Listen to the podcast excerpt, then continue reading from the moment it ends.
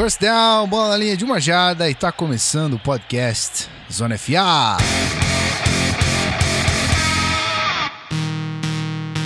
Sejam muito bem-vindos, senhores, a esse maravilhoso podcast, episódio número 15 desse podcast. Hoje a gente vai falar só sobre fantasy.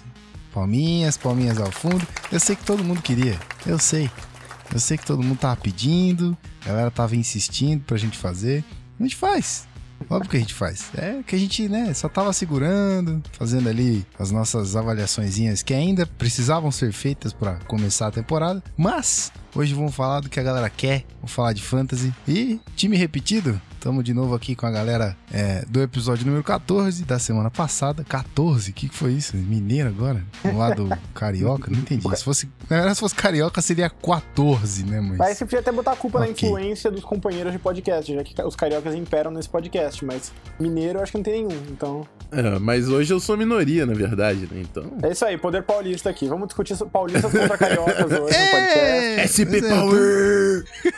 Eu tenho sangue mineiro, cara. Tenho sangue mineiro e já morei em Minas. Então, acho que o mineiro, na real, sou eu. Pelo jeito, Minas Minas, é bom demais. Minas é beleza. Bom, vocês já ouviram os caras aí. Vitor Camargo, seja muito bem-vindo, meu querido. Valeu, Gui. Prazer estar aqui de volta com vocês, como sempre, os caros ouvintes. Tá chegando a temporada, hein? Enquanto nós estamos Yep. gravando esse podcast, está rolando oficialmente futebol americano. De pré-temporada. Mais futebol americano, nevertheless. Então, tô cada vez mais animado pra temporada que se aproxima e espero que vocês estejam. E você também, Gui. É, opa, como você mesmo disse no episódio que a gente gravou com o Pete aqui, cara, é futebol americano. Ninguém falou se é bom ou se é ruim. Tá rolando. Exatamente. E se tiver ruim, você muda de canal, tá sendo Olimpíada. Tô, tô feliz em termos Pode de ser, esporte. Minha vida tá, pode tá ser, melhor ser, esportivamente falando. Bom, e do outro lado, nosso querido Rafael Martins. Seja muito bem-vindo, meu filho. Isso aí, sempre um prazer. Episódio número 15. Falar um pouquinho de fantasy, sem falsa modéstia, eu, eu sei uma coisa ou outra aqui desse negócio. Uhum. Papel e caneta estão preparados aqui hoje, Fa- rapaz. falaremos da nossa liga, né? O Trash Talk está apenas começando. Trash Talk é sempre incentivado em ligas de fantasy. Certamente. Essencial, eu diria. É, todas as ligas de fantasy de formato padrão envolvem o Trash Talk nas suas regras oficiais. Inclusive, ganha ponto, pra quem não sabe dessa regra pouco conhecida. Pô, tô Justíssimo. conhecendo agora também. Justíssimo. Cara, eu já falei que teve episódio aqui que eu tava com o Google frenético. Esse episódio de hoje eu sei que eu vou estar é com papelzinho e caneta frenético aqui. Porque eu só joguei duas ligas de fantasy na minha vida até hoje e eu vou, cara, vou absorver tudo essa parada. E o bom é que tá gravado, meu amigo. Isso aqui é um programa que vai ficar pra eternidade. Então tá tranquilo, eu vou poder ouvir isso aqui quantas vezes eu quiser. Porque, sim, eu ouço os podcasts do Zona FA. Eu não consigo escutar os podcasts que eu participo. Eu tenho um problema muito grande pra ouvir minha própria voz gravada. Os, pro- os programas que eu não participo, eu escuto todos. Faz parte. Eu, eu já ouvi essa teoria, mas vou te falar que você tá perdendo o, o, o Vitor Camargo, é um cara que tá, tá sempre ali comentando. Cara, é gente boa, viu? Manja, conhece, manja né? bastante. Semana passada ganhei até, ganhei você- até e-mail direcionado a mim, então sinto que sou alguém na vida. Tá vendo? Tá vendo? Bom, você já percebeu que o episódio hoje vai ser mais é, descontraído, então você ouvinte. Muito obrigado pela sua presença mais uma vez. Eu sou o Gui da Lacolete, seu host, antes que eu me esqueça, porque toda vez eu esqueço. Então, bora pros comentários da semana. Tem umas perguntas legais aqui hoje. E rapaz, choveu e-mail no Fantasy. Nossa senhora, choveu e-mail. Vambora, vambora que é isso aí, é assim que a gente quer. Ei, comentário! Comentário!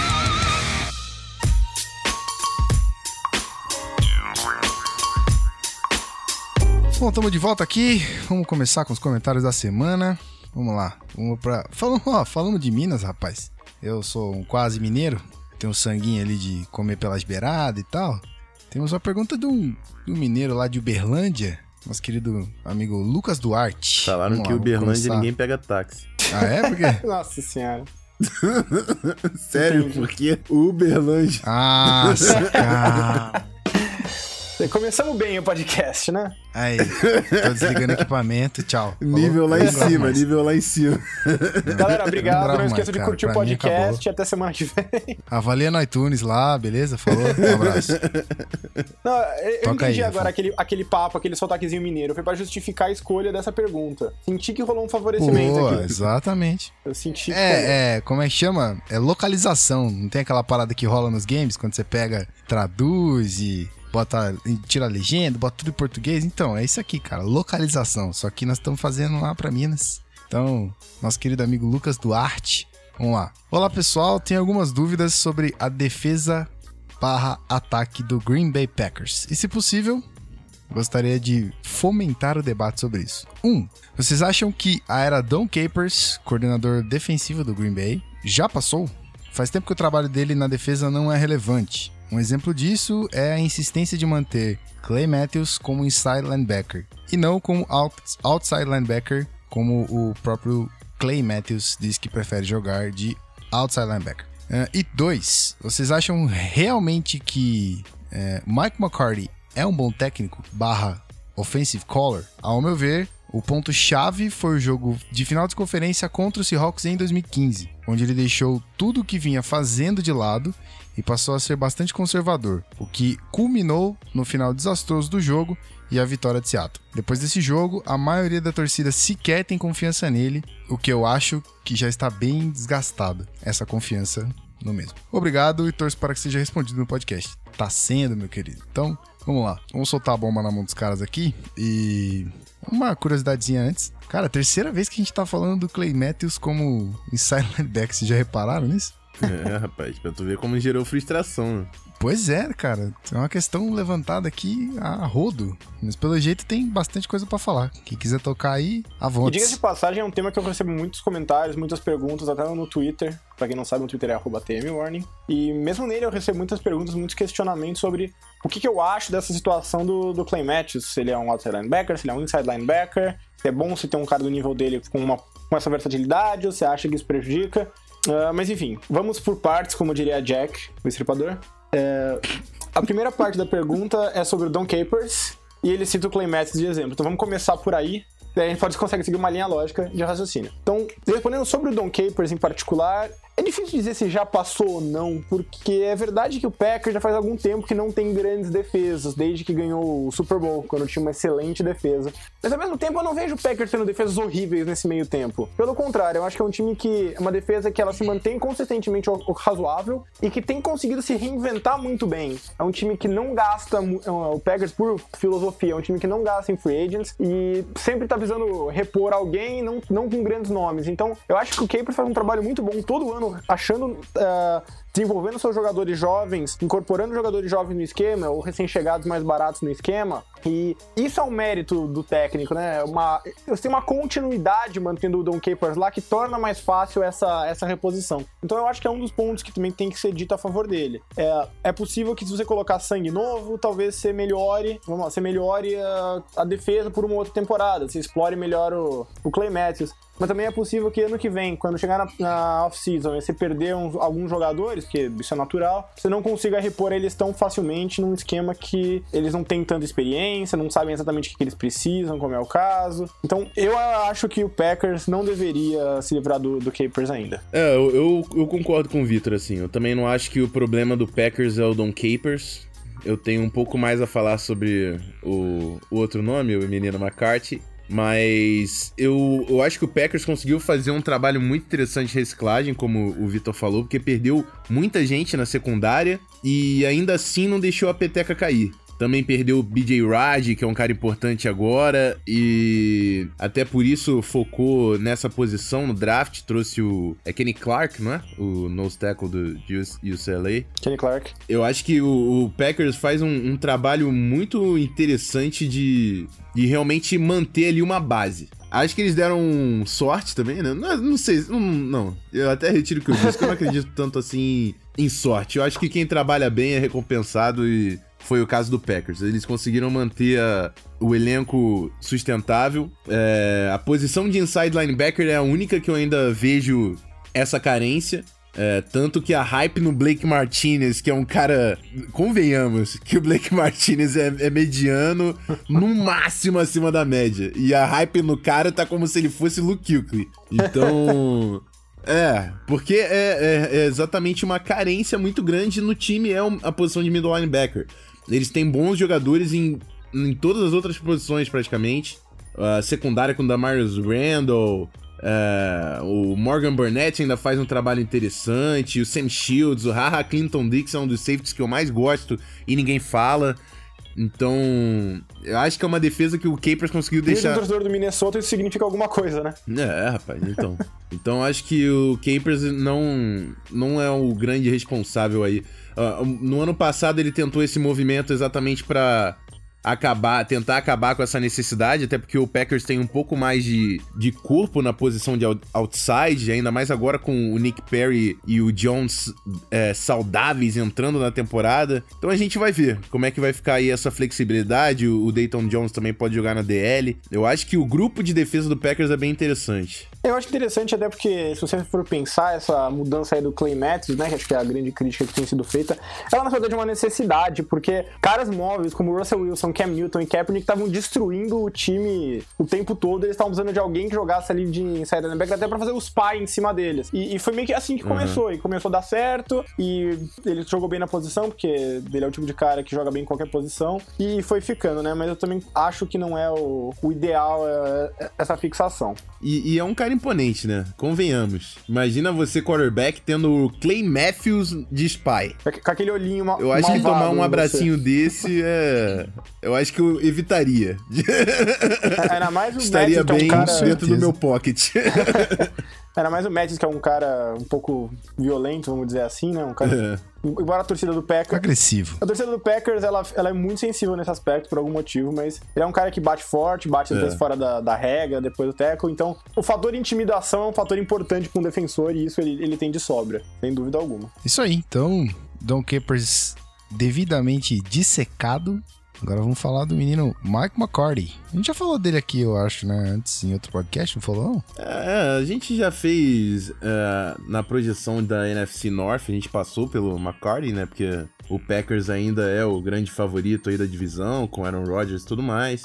E isso passa, é claro, pelas mãos do McCarty, que é o cara que chama as jogadas do ataque. Esse já é um cara que eu acho que podia pegar a malinha e tentar uma, um emprego novo, assim. Não, eu não acho o McCarty ruim. Eu não, eu não, não acho ele um head coach top. O head coach vai além do sistema ofensivo e tudo mais. Eu acho que o McCarty pode se dar muito bem como coordenador ofensivo em uma outra equipe e ser um agente de mudança que realmente vai ser crucial. Mas como head coach no Packers, eu já perdi um pouco de, de, firmeza. Eu acho que com esse time que o Packers tem, era, era pra ele ter conseguido mais títulos. Ele conseguiu um título com um dos quarterbacks mais dominantes da história da liga. Ele tá perdendo os anos do Aaron Rodgers. O que o Packers faz é, a cada temporada, é perder um ano de um dos melhores quarterbacks da NFL. É. Porque com o Aaron Rodgers é título ou é fracasso. E eu, eu não sinto no McCarty a capacidade de mudar alguma coisa. De além, é. A, a cultura, é, exatamente, dar o próximo passo, mudar a cultura, instaurar alguma coisa diferente que vá fazer o Packers dar um passo a mais. Eu acho que o Packers está um pouco estagnado até onde eles chegaram. Enfim, pro time que o Packers tem e pra história que o Packers tem, isso não é o suficiente. É, mas eu concordo com, com o Rafon nessa. Ele é um cara que, assim, eu acho que a presença dele foi muito importante né, no desenvolvimento do Aaron Rodgers, na transição do, do Favre pro Rodgers. Que quando você tem um. Imagina, né? Você é um cara que é talentoso, que é o caso do Aaron Rodgers. Você é draftado, você pode ficar dois anos treinando na sombra de um Hall of Famer o mesmo técnico, o mesmo coordenador, o mesmo esquema ofensivo. Você não precisa ficar mudando e aprendendo coisas novas. Você pode sempre se aperfeiçoar naquilo que você já tá lá. Então, a presença dele foi importante para fazer essa transição. E talvez o Aaron Rodgers não fosse o Aaron Rodgers que a gente conhece hoje se não fosse por isso. Então, ele teve a sua importância nesse sentido. O problema é que eu concordo com o Rafão. O trabalho que ele fez, para mim, ele já chegou num ponto onde eu não vejo ele evoluir. Pelo contrário, eu vejo ele quase um pouco frustrado. Não o técnico, talvez como técnico, mas assim, o trabalho dele tá gerando um pouco de frustração nesse sentido. Ele, parou. O ataque ainda depende muito mais do, do Aaron Rodgers do que de um modelo particularmente interessante. Ano passado a gente viu como o ataque despencou sem o. Despencou não, assim, relativamente ao quarterback que eles têm. Sem o George Nelson. Então, me incomoda um pouco é, o fato de, assim, eles montaram um time, foram campeões, e parece que eles estão sempre tentando voltar para aquele patamar, mesmo com uma base ainda no, no, mesmo lugar. Eu não vejo eles como um time que tá caminhando numa direção. Para mim, eles estavam num lugar, voltar, voltar atrás, porque é normal conseguir um título, né? Você não vai ser sempre o campeão. E quando isso aconteceu, eles não souberam se adaptar. Eles não souberam como tirar o máximo desse, desse talento espetacular que eles têm. Eu me pergunto quantos técnicos não poderiam dar continuidade no trabalho tendo um ativo do calibre do, do Aaron Rodgers. Principalmente, acima de tudo, ele é um cara que já custou ao seu time mais de uma vez nos playoffs, com decisões dentro de campo que são equivocadas, que são as mais fáceis da gente julgar. E dentro de campo, a, o extremo conservadorismo do, do Mike McCarthy é uma coisa que me deixa maluco, porque ele é um cara que ele tem material humano para fazer coisas muito boas e parece que ele tá sempre contente em ser apenas ok. E e chega uma hora onde isso atrapalha, porque chega uma hora onde uma coisa dá errado ou uma coisa não dá certo e você precisa dessa agressividade. Se tem um, um time que deveria tentar todas as conversões meio a meio, é o Packers que tem o melhor quarterback do mundo. Então, eu não gosto dele, eu acho que ele fez um trabalho bom, mas eu acho que o Packers precisa se livrar dele para poder avançar de novo e aproveitar aí, como você disse, o que resta da carreira de um. Bom, não podemos falar sem medo, né? De um futuro Hall of Famer que é o Aaron Rodgers. Isso aí. O Mike McCarthy tá desde 2007 no Packers. Teve alguém que ficou mais tempo no time assim? Mais de nove Bill anos? Belichick. Tem, tem. Bill Belichick tá lá no, no Patriots há quanto tempo? 2099? Né? Caraca! Eu vou até conferir a informação aqui, mas eu sei que é tempo pra caramba. Ah, desde 2000. 2000. É, 99 pra 2000. É... Então é isso. Eu acho o Tom okay, Coughlin, então... o Tom Coughlin acho que tava também há, há muito é, tempo. O, o Giants sempre sempre mantém o head coach por muito tempo, né? Deixa eu ver aqui o Coughlin só para conferir.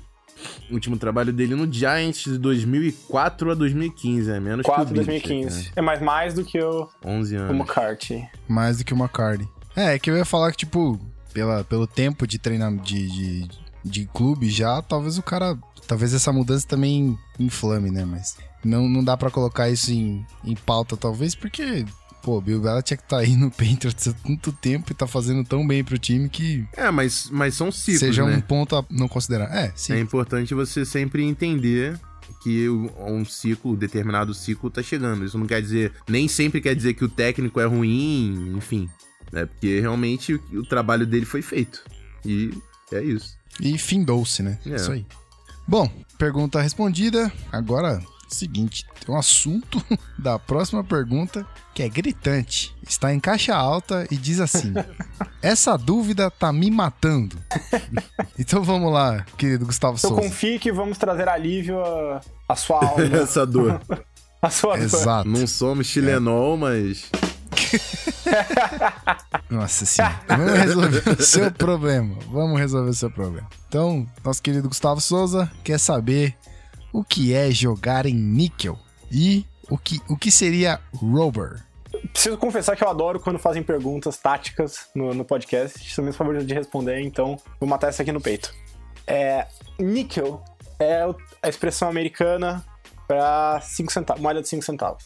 E como a, o apelido da formação sugere, níquel é uma formação que usa 5 de alguma coisa, no caso, 5 defensive backs. A formação padrão da, das defesas, ou é o 4-3 ou é 3-4, mas a ideia é que você tem sete caras entre a sua linha e os seus linebackers, dois safeties e dois cornerbacks. Então você tem quatro jogadores de secundária. A função nickel acontece quando você tira um desses jogadores de linha de frente, geralmente do, dos linebackers, mas obviamente isso varia, tem mais de uma formação de nickel, e coloca um quinto defensive back, e esse quinto defensive back é o que a gente chama de nickel corner. É, é uma formação muito mais voltada para o passe. É, recomendo aí, inclusive, pro Gustavo Souza, que foi quem mandou essa pergunta, que escute alguns podcasts para trás, acho que o número 10, não tenho certeza, que foi quando a gente falou um pouquinho das evoluções táticas da liga, e a gente até comentou lá na, na, na época que o Nickel ele surgiu como uma resposta aos ataques que estavam quebrando as formações tradicionais e colocando múltiplos wide receivers, três ou quatro wide receivers. Uh, se você vai marcar uma defesa base, um time no shotgun,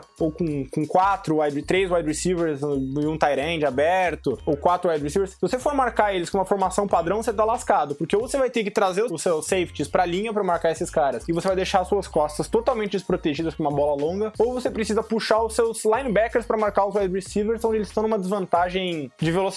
Então, a solução é você colocar um defensor a mais. Hoje em dia, embora a gente fale muito em, em defesas 3-4 e defesas 4-3, quando a gente fala de defesa da NFL, ou seja, 3 linemen e 4 linebackers, ou o contrário, 4 linemen e 3 linebackers, a verdade é que os times hoje em dia eles passam mais de metade do tempo em formações níquel. Eles tiram um, um linebacker, muitas vezes eles têm um linebacker que é um pass rusher muito bom, eles até jogam ele pra linha. Por exemplo, o Minnesota faz um pouco isso com o Anthony Barr, por exemplo, já vi eles fazendo. Já que o, já que o Rafão tá aqui, tem que agradar o cara. E... É, mas é só um fato. é verdade. E, e, e, assim você reforça a sua secundária, você se protege contra o jogo de passe. Então essa formação com cinco defensive backs é a formação famosa como níquel. E... O Vikings, por exemplo, joga em 70% das situações com níquel. É, se eu não me engano, a média da é... liga, a média da liga tá quase em 60%, 56, 58%. Então, é. O níquel, dá, se você for um cara ousado, você pode até afirmar que o níquel mais do que 3-4 ou 4-3 é a defesa base da liga hoje. Uhum. Na época que o Niners estava no auge, cansei de ver o Niners puxar, jogar com uma linha de na frente, inclusive o Aldon Smith, que era um outside linebacker, tirar o outro outside linebacker, deixar os dois middle linebackers e puxar um, um cornerback a mais. É, um outro tema que a gente vem falando muito, que é essa do, do jogador híbrido de secundária, também é um cara que muitas vezes vai brilhar como um nickel corner. Porque o nickel corner, como ele não é nem dos dois principais corners, nem dos dois principais safeties, ele, ele tem uma certa liberdade maior ali. Ele pode ocupar o espaço como um safety, ele pode marcar um cara como um linebacker. Então, esse coringa permite que o seu nickel não se exponha tanto. Então, até por causa da, da predominância do nickel na NFL hoje, você está vendo surgir os híbridos linebacker safety, safety cornerback. Porque essa versatilidade permite que ele faça mais de uma função. Então, o seu níquel não é exatamente um níquel. Ele pode ser, ele pode jogar tanto como uma formação base, com esse cara jogando de linebacker, como ele pode fazer a, função na secundária, tá? É, porque teoricamente, né, na níquel você deveria perder um pouco de força contra o jogo terrestre. É, você tá tirando um cara você de considera né? que corners, é, você considera corners são jogadores mais fracos que deveriam ser facilmente bloqueados. Só que você coloca um Tyron Matthew ali e você fala que o cara é facilmente bloqueado no jogo corrido, não é bem é. assim, né? Então, a evolução é. dos jogadores nessa posição tá sendo extremamente importante também para esse aumento do, do volume né? da, da, da formação. É, são as novidades que sempre surgem aí na, na liga. Essa é uma das principais atuais, por isso até essa é uma pergunta bastante interessante de ser respondida. Certamente. E o que, que é o robber, né? Uh, então, faz a sua imaginação aí, né? Você tem uma defesa base que tem quatro caras de linha, três linebackers. Então a linha é quem vai bloquear a linha, obviamente, e vai atacar o cornerback. E os linebackers são quem vão fazer aquela segunda linha de defesa. Imagina que eles ocupam aquele espaço no meio, logo atrás da linha ofensiva. O que acontece quando você joga numa formação níquel? Na formação níquel, você tá tirando um desses caras para colocar um cornerback, alguém que vai pra secundário, alguém que vai jogar mais próximo da lateral. Então, a contrapartida é que você precisa abrir um pouquinho mais os seus. afastar um pouquinho mais os seus linebackers e você deixa um espaço no meio, entre a sua linha, o seu safety e mais ou menos o que seria entre os dois linebackers ele cria um, vazio ali. E é um vazio que, obviamente, um ataque vai buscar explorar. Então, é, começou a usar um safety, às vezes o free safety, às vezes o strong safety, como um robber. O robber, ele é um safety que ele não. Assim, robber pode ser muitas coisas dependendo do contexto. Como ele tá falando de eu imagino que seja esse o contexto. Não existe um, uma coisa só para robber. Eu já ouvi robber como, por exemplo, uma analogia para spy é quando o cara fica marcando o quarterback atrás da linha. Mas enfim. Esse espaço vazio que fica atrás da linha, ele vira um alvo. Então você aproxima o safety da linha de scrimmage para ele ocupar esse espaço. Então é, é, mais ou menos o que faria uma função híbrida que a gente estava falando, só que sem ser um jogador híbrido, ele é um safety normal. Em vez dele marcar o fundo, ele vai aproximar um pouquinho da linha. Se você tentar explorar esse, esse espaço atrás da sua linha, atrás dos seus linebackers, com rotas que se cruzam, ou com alguém fazendo um corte pro meio, esse safety ele tá posicionado para fechar esse espaço e, e, cobrir as costas do, dos linebackers. E, ao mesmo tempo, se for uma jogada que não acontece isso, ele ainda não está tão próximo da linha que ele não possa acompanhar os cornerbacks e marcar o fundo do campo. é, ele é ele seria o equivalente na defesa do tight end, por exemplo. Ele é um cara que ele te dá, jogando mais próximo da linha nessa função de robber, ele te dá uma versatilidade para você usar ele como um apoio contra o jogo terrestre, já que você tem menos gente para fazer essa função na frente. Ele ocupa esse espaço do meio, mas ele também tá numa posição onde ele pode virar e jogar como um cara de secundária. Então, obviamente isso dá uma versatilidade grande para o ataque e é uma função muito difícil de executar porque você precisa ser capaz de ler a jogada muito rápido. Se você pa para na jogada e não consegue reagir, você vai deixar de fazer uma das funções e você pode ser explorado. Mas se você conseguir executar essa função, ela ajuda a balancear as fraquezas dessa, dessa linha. Ela melhora quando o jogo terrestre e ela ocupa esse espaço que seria o ponto fraco base, vamos chamar assim, é, da linha. Da, da, desse alinhamento, desculpa. Enfim, eu, eu, eu ia dar uma explicação diferente para o Robert. O que eu senti da sua explicação é que você falou da posição rover. A eu... função de um, de um, jogador rover é isso que você explicou. Eu conheci como robber, pelo menos. É, a, a robber zone que eu conheço é uma, é uma zona que partindo do princípio que você falou, o cara tá numa formação de níquel e você faz uma marcação individual, é, sempre Sempre não. Vai sobrar dois jogadores que vão fazer zona. A zona mais tradicional seria a Two Man Under, que é, foi a mais utilizada depois. era sempre tampa 2, individual Two Man Under. São as, as, as formações bases. A zona robber que eu conheço é quando um, um dos jogadores que ajudaria no fundo faz essa zona meio. Exatamente porque em níquel, o que a Robber ganha, ganhou muito espaço ultimamente. Porque em níquel, o que, por que você teve que colocar o níquel, o corner, a mais? Porque, provavelmente, porque o ataque adversário colocou mais um wide receiver. O que isso causa? O ataque abriu, sua defesa também vai abrir. Você vai ter dois linebackers que vão estar mais espalhados, porque vão ter que cobrir um espaço maior com duas pessoas em vez de que com três essa, o que acontece normalmente é que essa zona do meio, ela fica muito sensível. Sensível é uma, uma expressão bem futebol americano, né? Ela fica exposta, porque é, é, um espaço que vai ter ali muito fácil de ser é, target, muito fácil de ser Visada, focado, ela, vira um, ela vira um alvo, né? É o que eu falei, virar um alvo. É, você tá ali com, com mais espaço no meio, você joga, por exemplo, uma post do Gronk ali, quem é que vai pegar no meio que já tá exposto? Então, o Robert seria, por exemplo, se os dois safeties são os caras que sobraram e fazem zona, em vez de você fazer a two man under, você deixa um safety fazendo a deep zone, a zona do fundo sozinho, e o outro safety tomando conta desse meio, exatamente antecipando que esse buraco vai ser explorado, de repente até consegue cortar a rota, porque ele já vai estar tá numa marcação de zona de olho no quarterback, ele não tem marcação individual específica,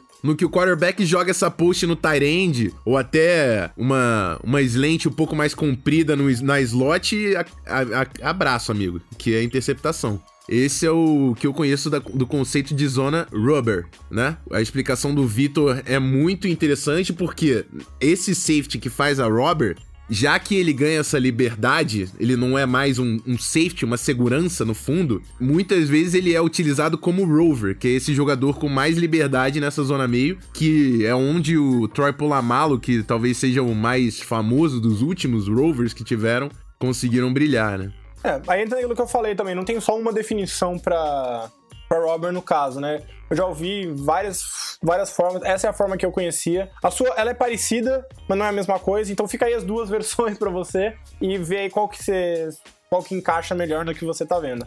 Querendo ou não, a gente conseguiu certamente sanar as dúvidas, né, ali. Você vai prestar atenção muito mais no que acontece aí nessa meiuca e no níquel saindo, na saída do linebacker, quem é o jogador do seu time que sai para entrar o terceiro corner. É, uma, é um, um, tipo de detalhe que fica muito divertido, divertido de você perceber. Eu, quando acompanho a defesa do Vikings, se eu sei que o Captain Mannerlin tá ali, que é o meu níquel, eu tenho quase certeza que foi o Chad Greenway que tá no banco. E essa é uma transição que acontece durante o jogo todo, e você vai saber, como torcedor, conhecendo o esquema tático do seu time, já vai conhecer a cara de cada defesa que você usa. Então, em questão tática, acho que a gente conseguiu esclarecer bastante. E, enfim, aí fica mais uh, no que, que ele tava esperando ali dessa pergunta sobre a Robert, mas pode escolher aí qualquer uma delas que tá, tá bem servida. Viu? Olha aí, eu tô quietinho, vocês perceberam, né? Tá só anotando. Eu não dou conta de processar, cara. Vou ter que editar, ouvir de novo e aí sim eu vou entender.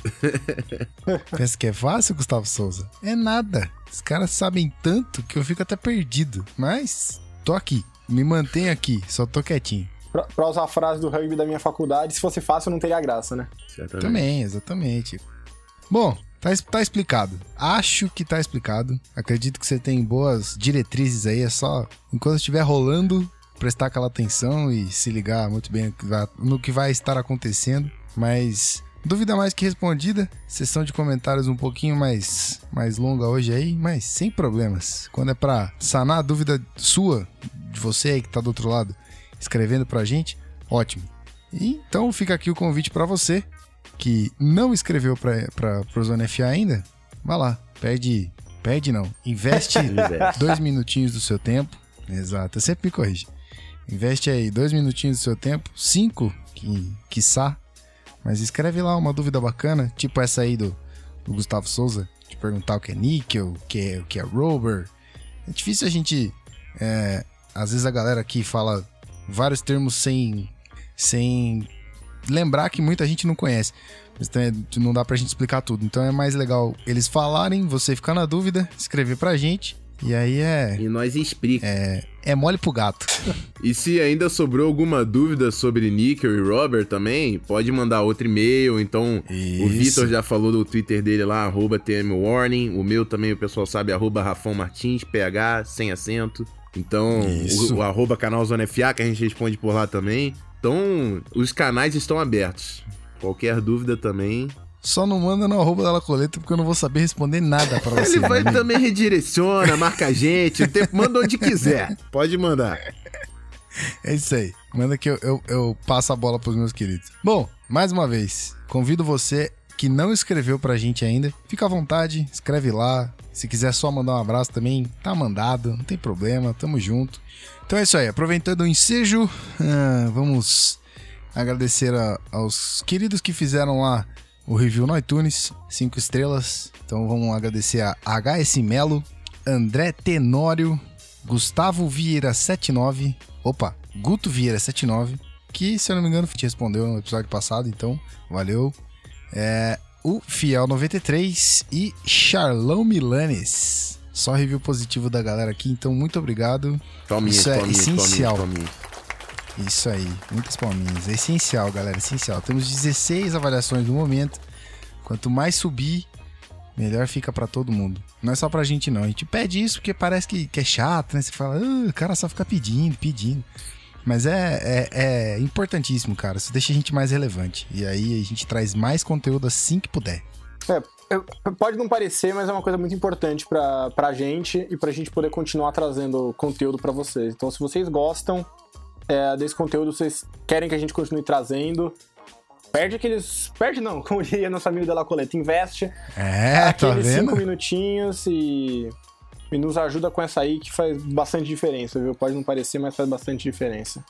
Isso aí. Então, bora pro episódio. Vamos falar de fantasy, vamos falar de. Vamos. Você. Recomendo. Vamos lá. Recomendo você, meu querido ouvinte, nesse momento que tá aí desencantado, triste porque ainda não fez o seu draft no fantasy. Calma que vai chegar. E se eu fosse você, eu pegaria um papelzinho, uma caneta ou um bloquinho de notas no seu smartphone. Mas faça isso assim como eu e anote todas as dicas. Ou baixe esse episódio e deixe ele aí eternamente até acabar a temporada. Porque se der alguma zica, se der alguma zica no seu time, meu amigo, você corre, ouve o episódio e fala: Hum, deixa eu pegar esse cara aqui que é sucesso. Beleza? Então bora pro episódio. Simbora.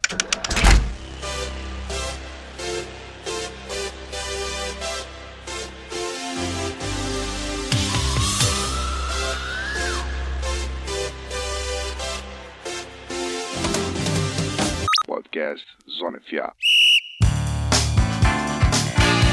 E é isso aí, estamos de volta. Vamos falar de fantasy, como eu já falei bastante no começo do episódio, durante a apresentação. Esse episódio é explícito de fantasy, cara. Tá lá, nu e cru na sua cara pra você se ligar que a gente vai falar daquilo que todo mundo quer saber, que todo mundo quer saber quem vai draftar, como é que vai fazer ponto pra caramba nesse bagulho. Então, vamos lá. Vamos começar e vamos explicar o que, que vai ser do Fantasy do Zona FA. A gente teve muitas, é, muitos pedidos de inscrição, né? A gente abriu o e-mail pra galera mandar o e-mail e tal, e o nome, pra gente fazer a liga. E aí eu vou deixar na mão do nosso querido Rafael Martins pra dissecar essa parada aí, que ele tá mais por dentro do que o rosto, porque eu sou, assim como você, meu querido, eu sou um mero participante. Ah, hoje, hoje eu sou host do podcast, mas eu sou mais um que mandou um e-mail lá falando, ó, meu nomezinho é tal, meu e-mail é tal, me bota na liga aí, certo? Foi e-mail, e-mail 01, né? 01. Epa! Bom, então, é, o interesse foi sensacional. Primeiro a gente tem que agradecer o pessoal, porque realmente. Não sei se foi porque a gente falou de desafiar os analistas que todo mundo ficou na pilha. é, galera quer ver o Cico pegar fogo, rapaz. é, exatamente. A gente teve e-mail pra caramba e a gente tem seis pessoas aqui, né? Nosso, nossa equipe conta com seis pessoas, todo mundo topou em ajudar e a gente vai fazer da seguinte forma: vão ser três ligas de 16 equipes e cada liga vai ter dois membros do Zona FA dentro dela. A gente vai nomear as ligas e tal, definir os participantes. Tudo isso vai ser feito nesse final de semana. É, a gente está gravando o programa quinta-feira, dia 11. Usaremos o final de semana do dia 13 e do dia 14 para organizar o nosso Fantasy, a- a liga, tudo certinho, e começar a mandar os e-mails de resposta. Você está ouvindo esse programa provavelmente na segunda, terça-feira, talvez quarta, por aí. Então, os e-mails já estão chegando. É, Aguardem. É, Infelizmente, vai ter gente que vai ficar de fora, porque foi e-mail pra caramba, vocês não têm noção. É, vai, ficou até difícil de achar a mensagem de pergunta lá, de tanto e-mail que entrou de, de fantasy. Mas enfim, já organizamos as abas. Está tudo sob controle. E vai ser um prazer disputar isso aí com a galera. E então fiquem ligados aí na caixa de e-mail que já nessa semana já estão chegando os convites para a temporada 2016. Vamos lá, pra seu deleite, meu querido ouvinte, é, vou, vou garantir pra você que na terça, tô prometendo, hein? Tá saindo esse episódio. Não vou viajar, não vou fazer nada, então na terça-feira vocês vão começar a receber, que é a data de lançamento desse podcast, é 16. Vocês vão começar a receber os convites do Fantasy, eu também vou receber o meu, e aí a gente começa a agitar essa parada. Bom, é isso que temos pra falar da nossa liga, tem mais alguma coisa? Eu acho que é isso. O pessoal que entrar na liga vai naturalmente receber mais informações, né? Mas. Isso aí.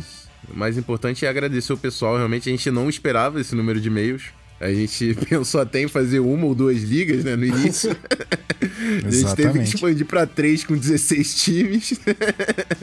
E ingenuidade. estamos tentando aí abraçar o máximo, o maior número possível aí que a gente pode no momento de ouvintes. E vai ser um prazer, como eu disse, participar dessa brincadeira aí com a galera. É, se você ficou de fora, é, sinto muito, tá? A gente, a gente tá começando agora né, a fazer. É o primeiro, se você viu lá na nossa chamada, é o primeiro, primeiro torneio de, de fantasy do Zona FA. Então, infelizmente a gente não tem o aporte pra trazer todo mundo e, e a gente tem que se adequar, tem que fazer umas adequações aqui e ali pra gente conseguir todo mundo jogar.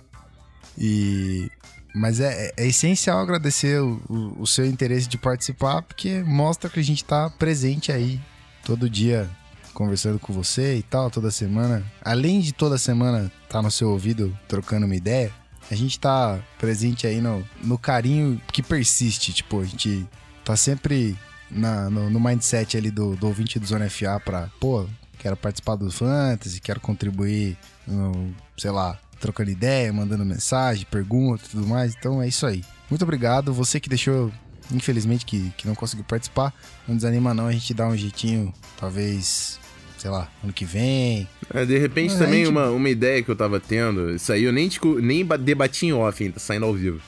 Louco. O- Novidade mesmo. A, NFL pro- é, também proporciona aquele Survivor, que é um grupo que você escolhe, tem que sempre escolher um time que não pode perder a cada semana. E aí vão escolhendo até sobrar um só que ganha. E e é um, é um jogo mais aberto, assim, que não tem um número tão é, limitado de jogadores. Então, de repente, a gente pode abraçar o pessoal que ficou de fora com o Survivor, enfim. É, não, não estamos prometendo, mas a gente vai pensar em alguma coisa e de repente dá pra abraçar essa galera. E se não der, a gente promete que se esforçou ao máximo pra, pra tentar, porque realmente é o primeiro ano e o, e o nosso time também tem seus limites.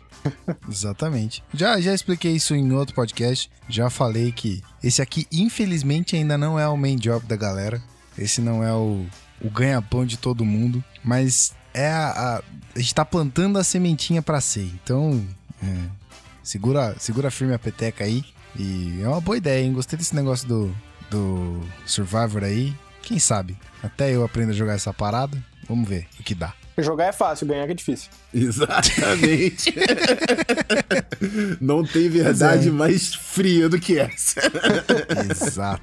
Existem verdades mais verdadeiras do que a própria verdade. Ih, rapaz. Cara, se, empo- se Quem, empolgou. quem pegou essa? Ninguém Hashtag pegou? empolgou. Ninguém pegou? Não, não, não peguei, mas não eu, peguei a eu percebi que é uma referência Porra, velha. cara. Melhores do mundo. Irmão, irmão teu na Terra de Godard. Ninguém assistiu Ah, essa sim, porra. eu assisti, todo mundo fala assisti disso, isso aí, mas eu nunca assisti. Simplesmente não lembro. Puta, cara. Os melhores do mundo pra Pô, mim fica é aí, ó, Klimber. dica, ouvinte. Assiste que é muito engraçado. É Olha só. Zona FA dando recomendação de, de peça, de é, espetáculo de humor. Olha só. Tá evoluindo, tá evoluindo.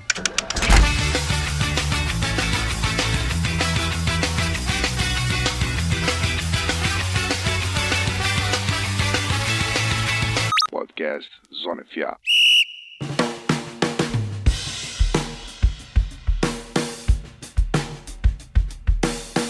Terceiro e último bloco do Zona FA. Esse podcast maravilhoso, rapaz, maravilhoso. Episódio número 15. E hoje só fantasy. É fantasy pra lá, fantasy pra cá. Só não foi fantasy nas perguntas. Que a gente pegou um teminha um pouco mais técnico aí pra responder pra você. Mas estamos aqui pra falar daquilo que você quer, que é fantasy. Então, vamos começar com os top players. Eu já falei no começo do episódio que é pra você pegar a porra do papel e da caneta, que é pra você anotar essas paradas. Se tu é Não bom adianta mesmo, você- se tu é bom Exato. mesmo e é, pô, rato de futebol americano, abre a planilha do Excel e vai montando a tabelinha, mano. É isso aí, tá vendo? Então é, se tu é rato de. Meu irmão, se tu é, é rato de futebol americano, ó. Então vai lá. Top players. Top players. Quem você deve. Você tem que. Você tem, cara, a obrigação de draftar esses caras. Se você conseguir, óbvio, né? se eu não chegar lá primeiro e pegar esses caras. né? então vamos lá. Top players.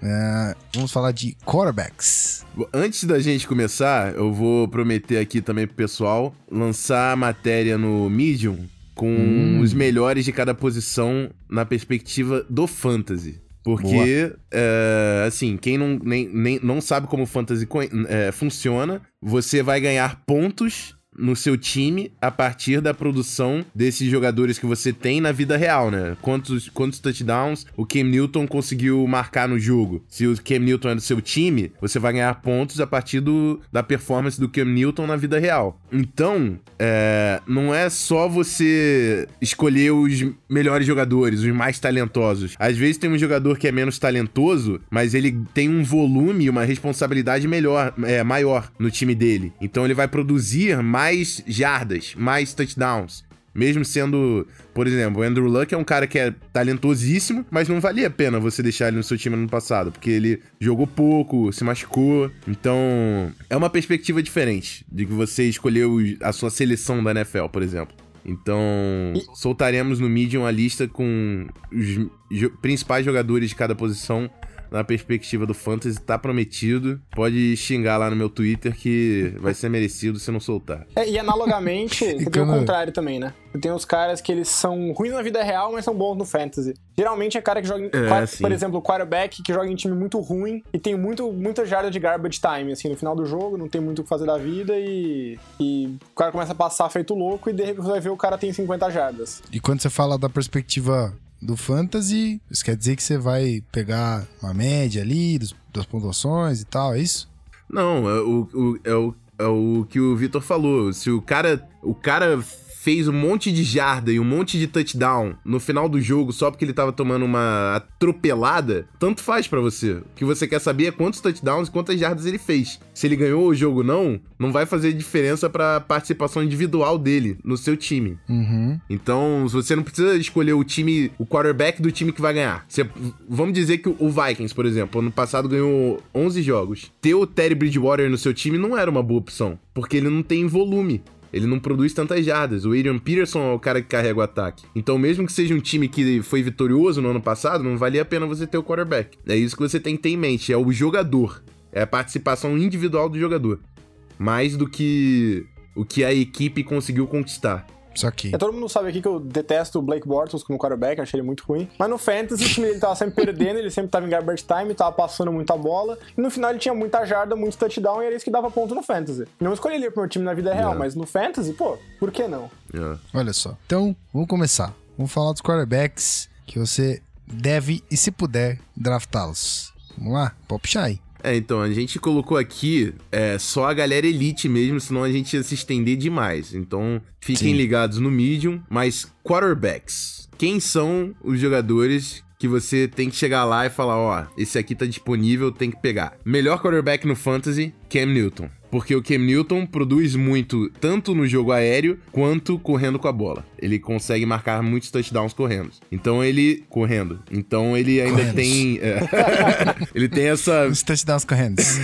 ele tem esse bônus é, em relação a todos os outros quarterbacks. Depois do Cam Newton, que é o cara que tem o, o volume realmente é, representativo, significante no jogo corrido, o Aaron Rodgers é o cara que gera mais pontos. Porque ele sempre tem muito volume, porque o Packers conta muito pouco com o jogo terrestre. E mesmo quando, quando o jogo terrestre do Packers funciona, é porque o volume do ataque foi tão grande que o Aaron Rodgers ainda assim conseguiu produzir muito. É, é difícil você ver um jogo que o Packers corre muito com a bola e quase não passa. Isso é uma raridade no, no time de Green Bay. Então, Aaron Rodgers, segundo. E o terceiro que eu coloquei na lista, menino Russell Wilson. Ele já no ano passado fez a transição sem o Marshall Lynch e começou a ser é, playmaker pra caramba nesse ataque. E agora ele entra em 2016 já treinando na pré-temporada, sendo o grande responsável pelo volume de jogo ofensivo do Seattle Seahawks. Coloquei ele ali como o meu terceiro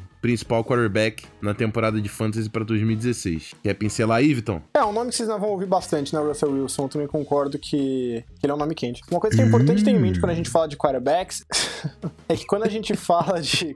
Quando a gente fala de, de pontos, jarda corrida vale mais do que jarda passada, né? E touchdown, não sei como é que é na liga de vocês, mas na minha, touchdown terrestre também vale mais do que touchdown passando. Então, às vezes é bom você ter um cara que nem é um, talvez nem, assim, nem um grande quarterback, mas o cara consegue muitas jardas pelo chão.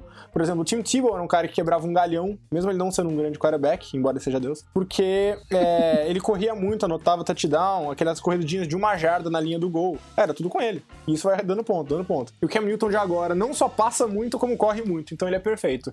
É, mas um outro nome que eu adicionaria aí, que eu acho que merece ser citado, é o Big Ben Roethlisberger. Ele é um cara que é ele tem muito volume de jogo, especialmente que o Levan Bell deve perder algum tempo machucado, então dia inteiro ele mandando bomba atrás de bomba. É um cara que sempre tem números muito bons, tanto de jarda como de passe, e embora isso pareça besteira, ele é um pro fantasy isso é muito importante. Ele é um cara muito consistente em termos de jarda. Ele não é aquele cara que estoura de vez em quando com 400 jardas e vai outro jogo e tem 150 e duas interceptações. Por exemplo, Eli Manning. Eli Manning é um cara, em termos de fantasy, que ele tem jogos fantásticos e jogos esquecíveis, vamos dizer assim. Uh, O Big Ben não. O Big Ben é um cara que você sabe que você pode contar num jogo decisivo e às vezes a regularidade é mais importante do que a, a média, porque nos playoffs o que importa é ter um jogo bom. E a chance maior de ter um jogo bom se o cara for, for consistente, for regular.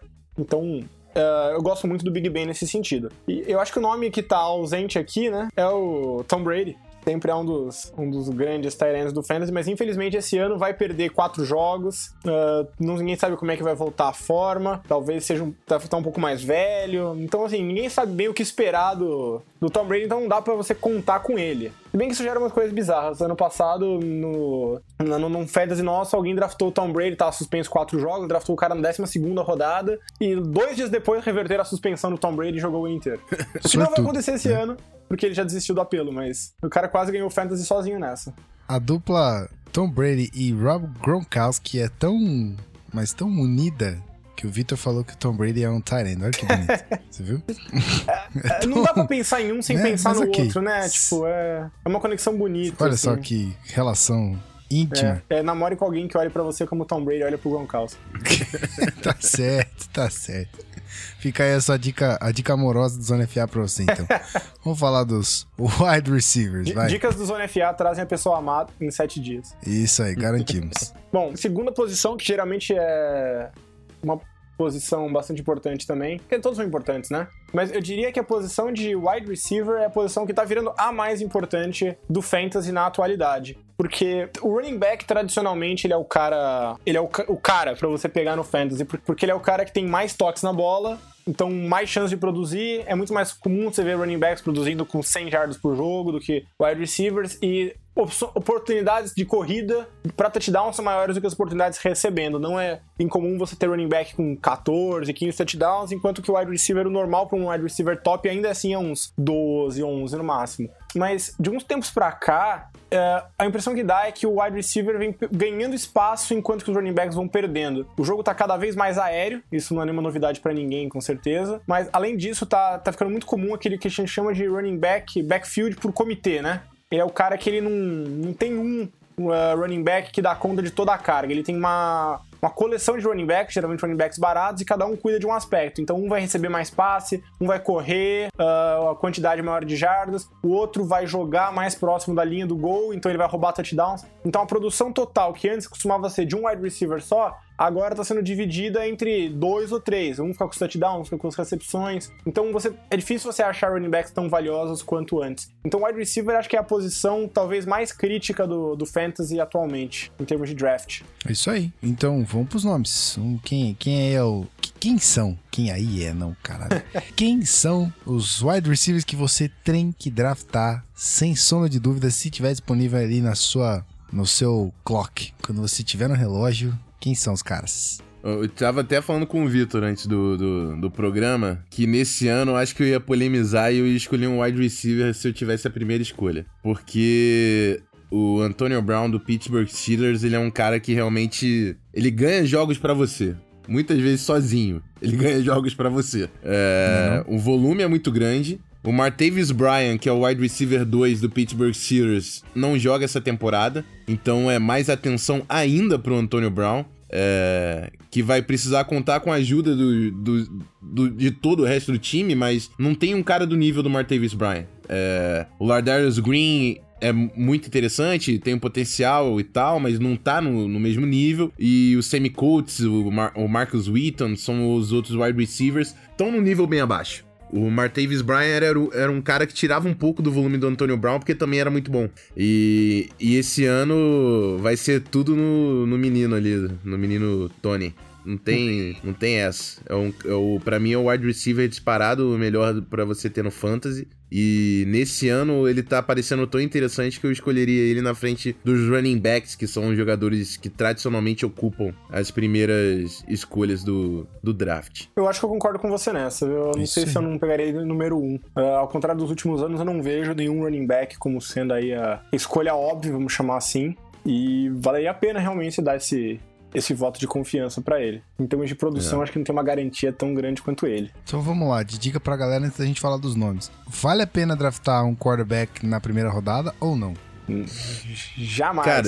Cara, é. Eu não acho que. Jamais? eu- é, porque eu não acho que a queda. Por exemplo, o Cam Newton é um cara que vai fazer a diferença pra caramba? Vai. Mas você consegue pegar um quarterback que pode ser muito interessante pra você no, no meio do draft. Por exemplo, um Philip Rivers. Um cara que dura um pouco mais no draft. O Tony Romo. É, se você. O, Andy Dalton é um cara que no ano passado, por exemplo, fez, tava com um volume absurdo. Muita gente falando pra MVP, ele tava mandando no Fantasy. E você pegava ele, pegou ele quase no final do draft. Então tem alguns nomes que são interessantes que, pra você pegar na primeira escolha, é um cara que, pô. Ó, Antônio Brown é um cara que tu pega e tu fala, cara, é o meu melhor wide receiver ali, e agora eu vou pegar os outros, tá ligado? O, o quarterback não tem tanto esse gap de, de pontuação entre o melhor e o. o- não mediano, mas o, o titular sólido. Um Derek Carr, um Blake Bortles mesmo, que o Vitor falou. Então, Eu não, eu não gosto de escolher quarterback.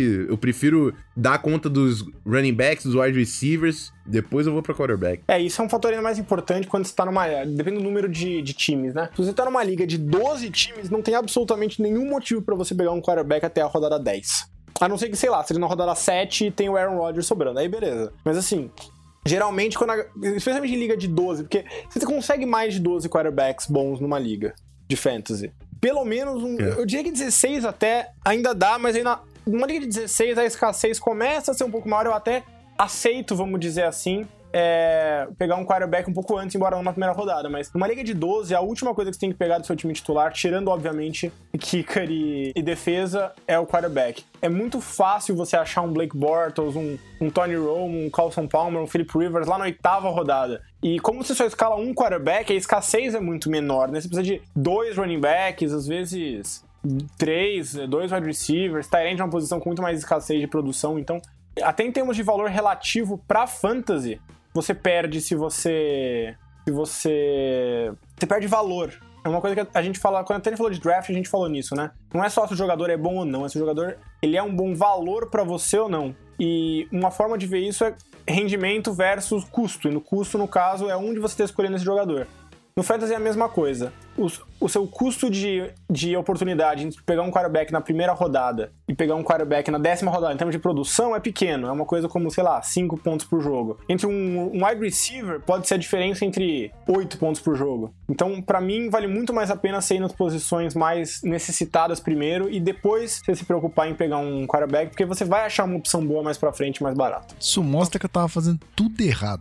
Quantas vezes você ganhou a sua liga, cara? Cara, nunca ganhei, porque eu joguei duas, né? Então. Pois, pois é. A liga passada eu fui bem, vai. Mas, tipo, o Philip Rivers, por exemplo, me fudeu pra caralho. Porque, sei lá, não jogou bem, não fez ponto. Então não fez tanto ponto quanto eu imaginei que faria. Mas. É, o Chargers, como um todo, foi uma decepção no ano passado, né? Só o Keenan Allen, que era um cara que valia a pena ter. É, então. E aí, tipo, eu acabei, tipo, fazendo um monte de movimentação e quem me dava mais ponto era o Tyrant. Mas, tipo, meu draft mesmo, o primeiro. Eu não draftei o Russell Wilson, como tinha comentado em off que eu gostava de draftar o quarterback do meu time, mas pelo jeito. Já vou ter que me repensar essa tática aí, né? Então. É, de repente um Thomas Rawls pode ser mais interessante. Então, esse cara ajudou pra caralho o ano passado. Ele e o Tyler Lockett. Porque ele começou. O primeiro jogo que ele brilhou, eu falei, hum, peraí, ninguém vai ter esse cara. Aí eu fui lá, peguei o Rawls e infelizmente ele machucou, mas ele jogou para caceta e fez muito ponto. É. Então eu não sou tão burro assim. Só que, né? Você pega quarterback na Ninguém que Depois desse quarterback- programa, então, vai ter um monte de PHD em fantasy. Cara, vai ser a melhor liga. A galera que ganha os fans deve estar brava Cê- com a gente, né? Tipo, os caras estão ensinando os meus adversários a jogarem esse negócio. Na verdade, a gente só tá fomentando você, que tá ouvindo aí, a vir jogar com a gente. Só isso. É tipo assim, vou jogar com os caras que me dão as dicas e que manjam, tá ligado? Não vou jogar qualquer liga, vou jogar na do Zona FA, tá vendo? Tá vendo? Tá vendo? Então vamos lá. Antonio Brown, Odell Beckham Jr., Who... Juniors é foda, peguei a coisa do Rafonha. Odell Beckham Jr., Julio Jones e Jordy Nelson. O que, que esses caras têm de tão especial assim? Vai lá. Quarterbacks sinistros e pouca competição no grupo de recebedores. É incomum. Boa. É incomum dos três. Odell Beckham Jr. Ele é o ataque do Só Giants. tem ele ali, né? Beleza, não preciso falar mais nada. Julio Jones. Uhum. Quem é o wide receiver número 2 do Atlanta Falcons? Isso, esse é o meu ponto. Jordan Nelson. Não sei, exatamente. Jordan Nelson it's- é o al- alvo principal do Packers e talvez a única razão que o Vikings tenha conseguido realmente ganhar a divisão no ano passado, porque o cara é o difference maker e tá de volta. Randall Cobb a gente viu que não é tudo isso. Na oportunidade que ele teve de ser o go-to guy, não, não conseguiu ali é, ocupar os, os sapatos, né? Ele é um bom Jordan número 2, na mas ele não vaga. ameaça, né? Essa, essa é a questão.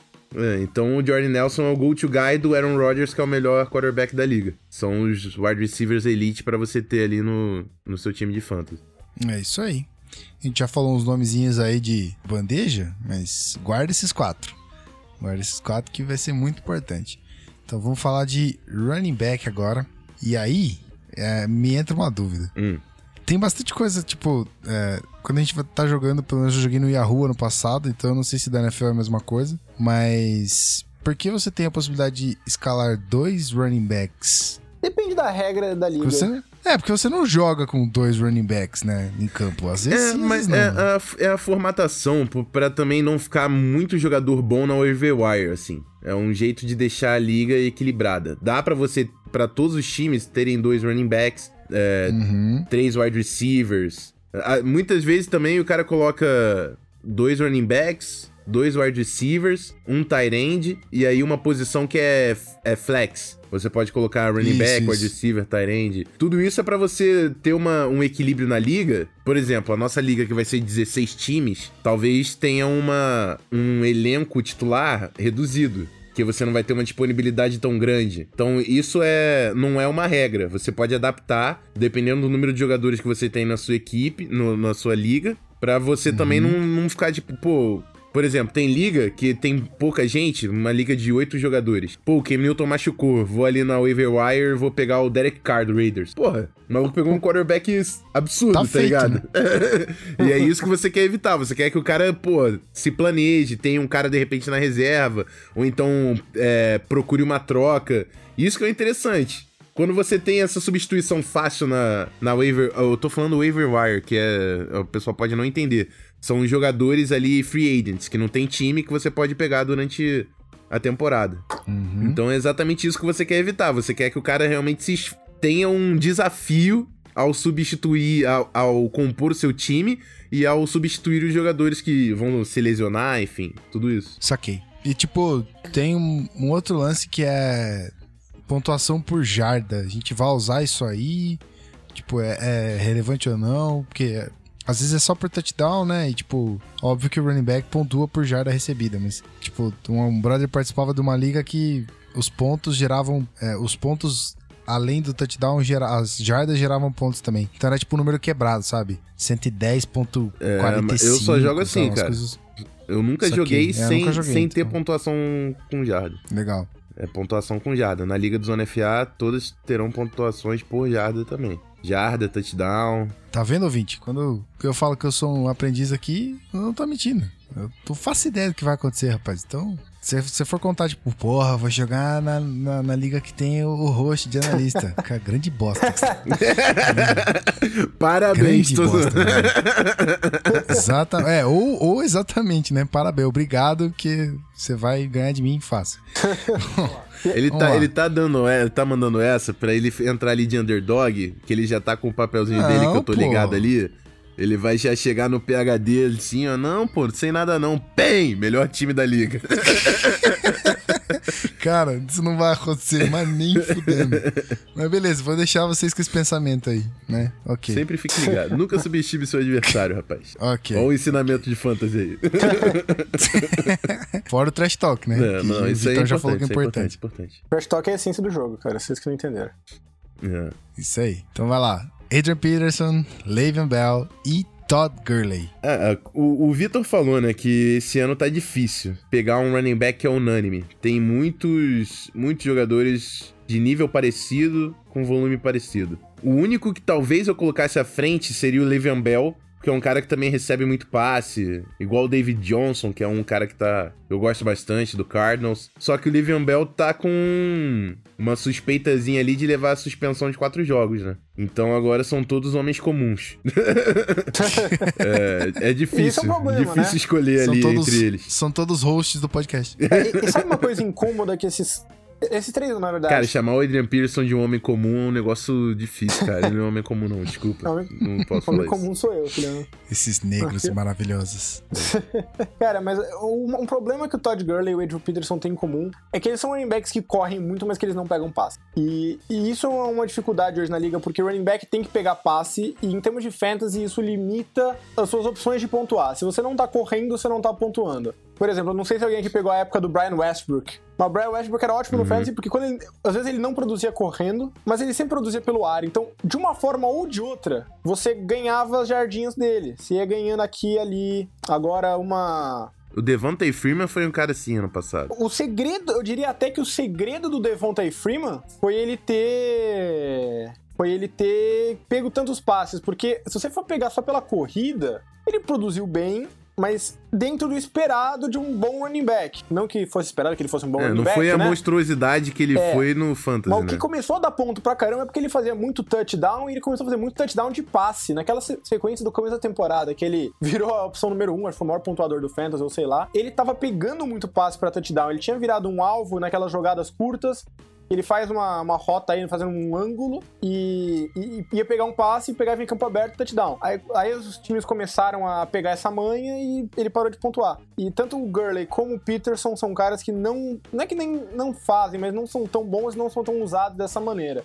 Por exemplo, às vezes o McKinnon, é, é, o Rafa pode até falar mais que eu, mas às vezes eu vejo o McKinnon fazendo um pouco esse papel lá no, no Vikings. É, exatamente. E esse ano tende a receber até mais oportunidades, porque ele marcou alguns touchdowns no final da temporada, terminou bem e é um cara que o, o técnico tá querendo explorar mais. Dias de passagem, um cara Também que tá gosto. querendo. é, e, e, e, é um- e é uma formação que tá sendo implementada no camp, que é com o Adrian Pearson e Jerick McKinnon ao mesmo tempo. E isso Exatamente. quer dizer o quê?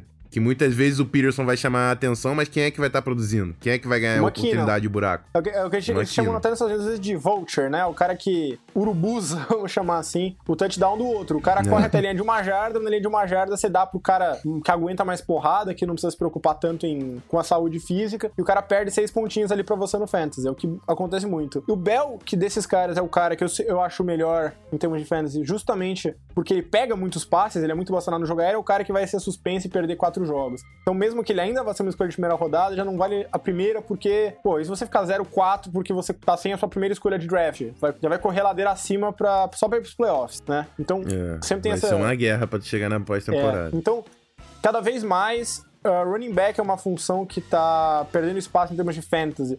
Inclusive, eu acho que a tendência é. O Gui até comentou aí dos dois running backs, mas eu acho que a tendência é você substituir um deles por outro flex uh, com o tempo.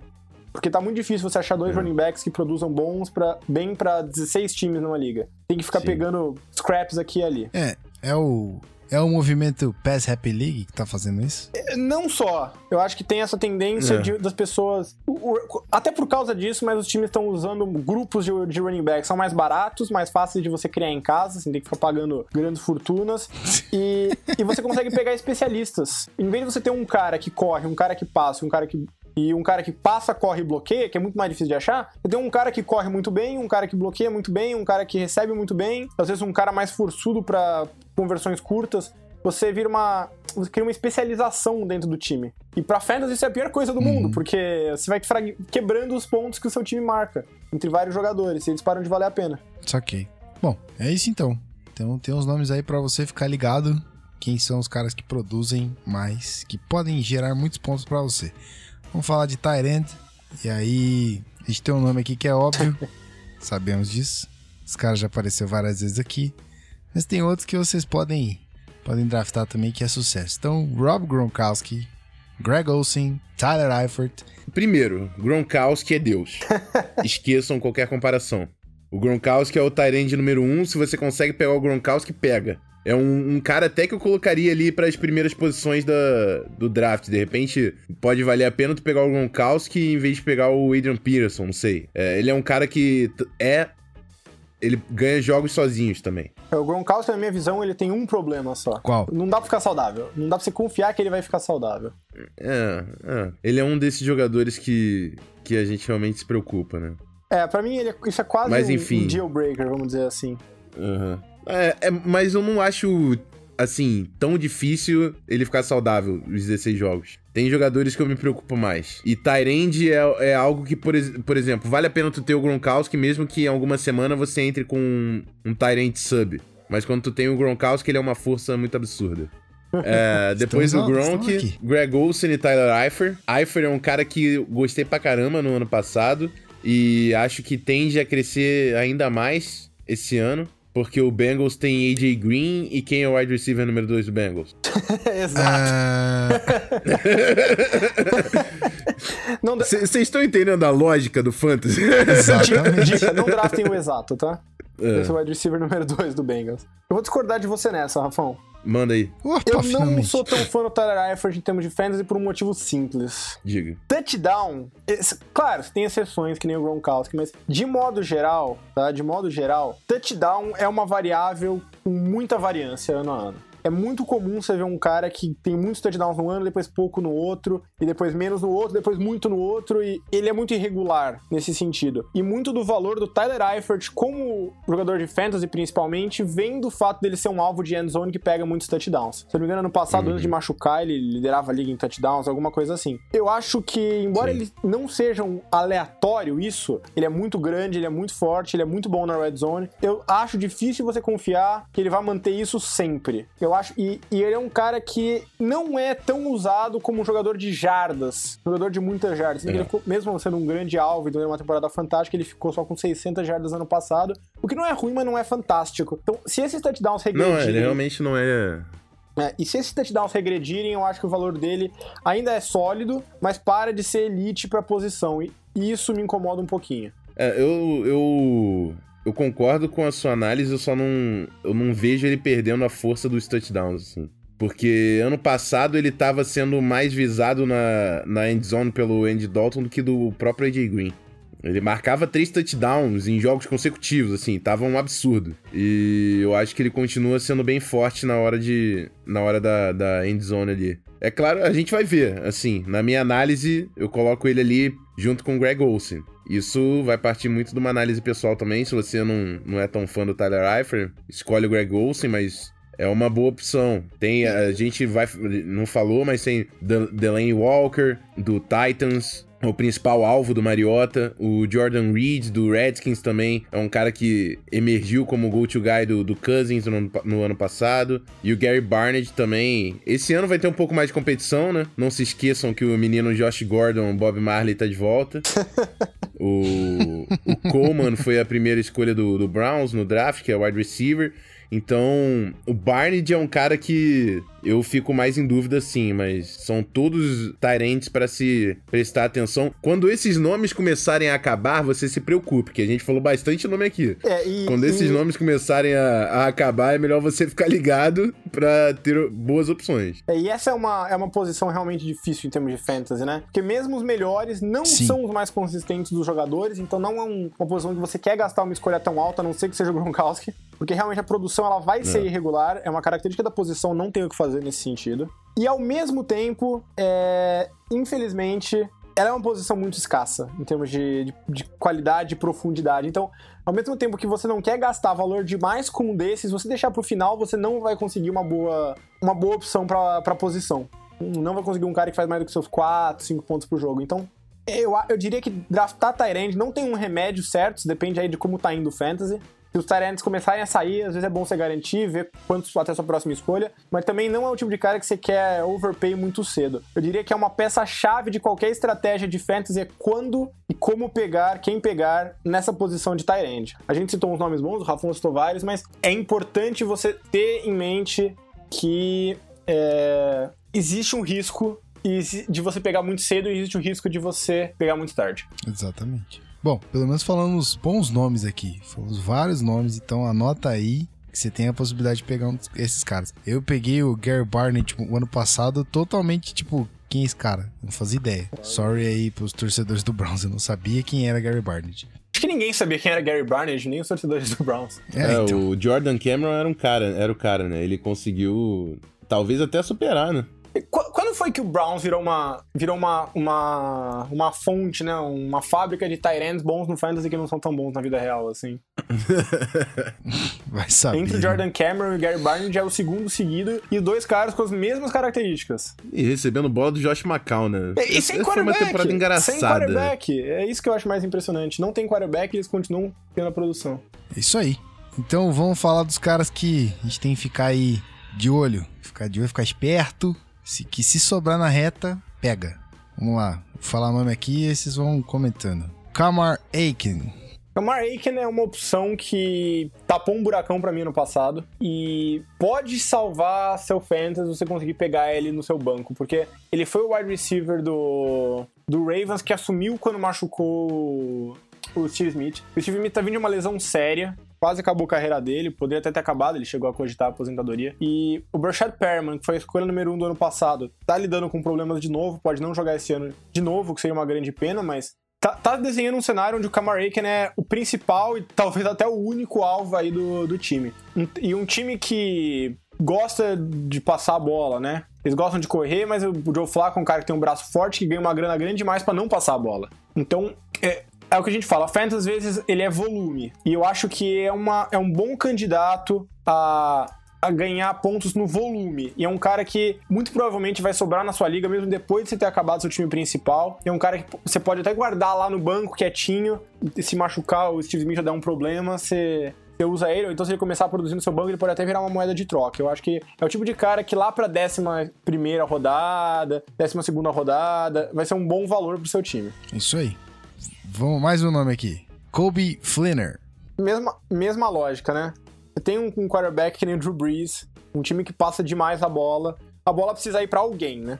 E se, e se o Benjamin Watson pareceu uma super estrela, pareceu o Rob Gronkowski jogando com o Drew Brees, é, eu acho que o Kobe Fleener tem tudo para produzir números muito bons esse ano. É, ele tem o tamanho muito bom e o sistema ofensivo do, do Saints é bem amistoso com o Tyrande, né? É um cara e o Drew que... Brees, né? E o Drew Brees. É, e o Drew Brees, que é importantíssimo. Então, um cara realmente que pode ter uma temporada bem interessante. Lembrando que aqui a gente tá falando de sleepers, né? É, sleepers, jogadores que são, são mais mais pro final ali da, do draft que você vai encontrar. Dorial Green Beckham. Dorial Green Beckham é simplesmente por falta de opção ali no corpo de recebedores do Titans. A gente falou o Delaney Walker, o Tyrande é o principal recebedor. Como wide receiver, Dorial Green Beckham. É, com a adição do Andrew Johnson no Titans, pode gerar alguma coisa de competição, mas o Andrew Johnson já tá bem devagarinho ali, já caminhando para pendurar suas chuteiras, e o Green Beckham tem toda a sua juventude, sua explosão para ser o principal alvo aí do Mariota, e como falamos, é uma estrela aí prestes a brilhar na, na liga. É, eu acho importante esse aviso que o Rafão fez, porque a gente não tá falando de draftar esse cara nas, na quinta rodada, tá? É, é, é o cara para você ficar de olho no final do draft se começar a sobrar, porque muitas vezes você ganha no Fantasy não nas primeiras escolhas, mas nas últimas. Que é quando você consegue achar produção barata, vamos dizer assim. Vira moeda de troca, vira um, um cara. Porque você vai machucar alguém do seu time. É, é, a lei do Fantasy. Você vai machucar alguém do seu time. Você precisa ter um substituto e nessas horas você tem que achar o substituto. Então esses são nomes pra ficar de olho lá no final do draft, quando começarem a sobrar, para você tentar ganhar essa vantagem. É isso aí. Então, temos mais pessoas aqui. Então, vamos lá. Duke Johnson. Uh, Duke Johnson, running back do Browns. Uh, na temporada passada, ele dividiu um pouco ali o, o, as carregadas com a Isaiah Cruel, mas pro final da temporada ficou nítido que o Duke Johnson é superior. Também conheço ele desde a NCAA, jogou no Miami Hurricanes, o time que eu torço no futebol americano universitário. E ele é o recordista em all-purpose yards da universidade retornando, retornando chute, recebendo passe, correndo com a bola, ele faz de tudo. E o Browns sabe, soube explorar esse, esse talento do Duke Johnson. Esse ano entra como running back principal e você conseguir um running back principal no final da liga é jogo, amigo, pode ter certeza. Então fica de olho no Duke Johnson. Se ele sobrar na sua liga, não deixa ele ficar na waiver wire, que é um desperdício. Boa. E aí, Sammy Coates? É, tava falando em off com o Vitor, do Sammy Coates, wide receiver do Pittsburgh. Jogador que tem uma estatura interessante e que tá conseguindo tomar a vaga de wide receiver número 2 do Marcus Wheaton. Então, se você tá com um grupo de wide receiver meio esquisito, e na nossa liga, já que tem 16 times, é, é possível, bem possível. Sammy Coates é um cara que pode servir ali para você conseguindo um volume, mesmo que ele consiga 70% do que o Martavis Bryant cons conseguiu no ano passado, já é interessante. Boa, vamos lá. Devante Parker. Devante Parker, o wide receiver do Dolphins, foi o novato ano passado, começou a produzir, produzir bem pro final da temporada, porque perdeu um pouco de espaço. O Jarvis Landry é o wide receiver principal do Dolphins, mas o Dolphins também teve a surpresa que foi o Richard Matthews na temporada passada, que saiu do time e agora o Devante Parker tem todas as oportunidades do mundo para brilhar no ataque com o Adam Gaze, que é algo também que o Dolphins não tinha no passado e pode fazer muita diferença para esse ataque. Então, o volume de jogo vai ter, o Lamar Miller não tá lá. Quem é o running back do Dolphins? O running back do Dolphins é o Jay Alai. Jay, Ajay, sei lá como é falando desse cara. Pare... É. Parece, parece Jay o cara do- Ajay e o Aaron Foster, caso ele consiga entrar em campo saudável, né? Que é uma coisa que tá difícil. Então, um ataque que deve ter bastante volume no jogo aéreo. O Jarvis Landry é o cara principal pra você focar no, no meio do draft, talvez até um pouco na da entre a quinta e quarta rodada. E o Devontae Parker pode ser muito interessante, pode ajudar bastante, pegando mais um pouco pro final da, do seu draft. Isso aí. Último nome, último não, penúltimo nome. Josh Gordon. A gente já falou que ele vai voltar. E aí, bom nome aí, né? É, exatamente. Só isso, não precisa falar mais nada. O Josh Gordon- vai O voltar. Josh Gordon, a gente tá, tava brincando aqui. É pra você depois não falar, tipo, nossa, mas não sabia que ele ia jogar. Então ele vai jogar, é, supostamente. Pô, Como é mandou é o benzão aí, mandou benzão na escolha. Pô, Josh Gordon é bonzão, pô. Ou seja, Então você não pangue. Ele joga em 2016 e vale muito uma escolha. Não fica ramelando, não. Se der, pega o Josh Gordon aí nas suas. Se ele sobrar lá pro finalzinho, pega ele pra É, fazer. Esse é um cara que vale a pena bonito. até no, no meio do draft. Que ele realmente é Olha, diferenciado. tá é um risco. Sempre vale lembrar que ele é um risco. é um risco, mas na, numa rodada. Numa rodada na sétima rodada por aí, já passaram jogadores mais consistentes, ele é um risco que vale muito a pena, porque ele pode até se tornar o seu melhor recebedor se tudo der certo. Então, high stakes, high re- reward também. Então, vamos que vamos. É Isso aí. E o último nome de quem você deve pegar se tiver lá pro finalzinho do seu draft: Keith Marshall.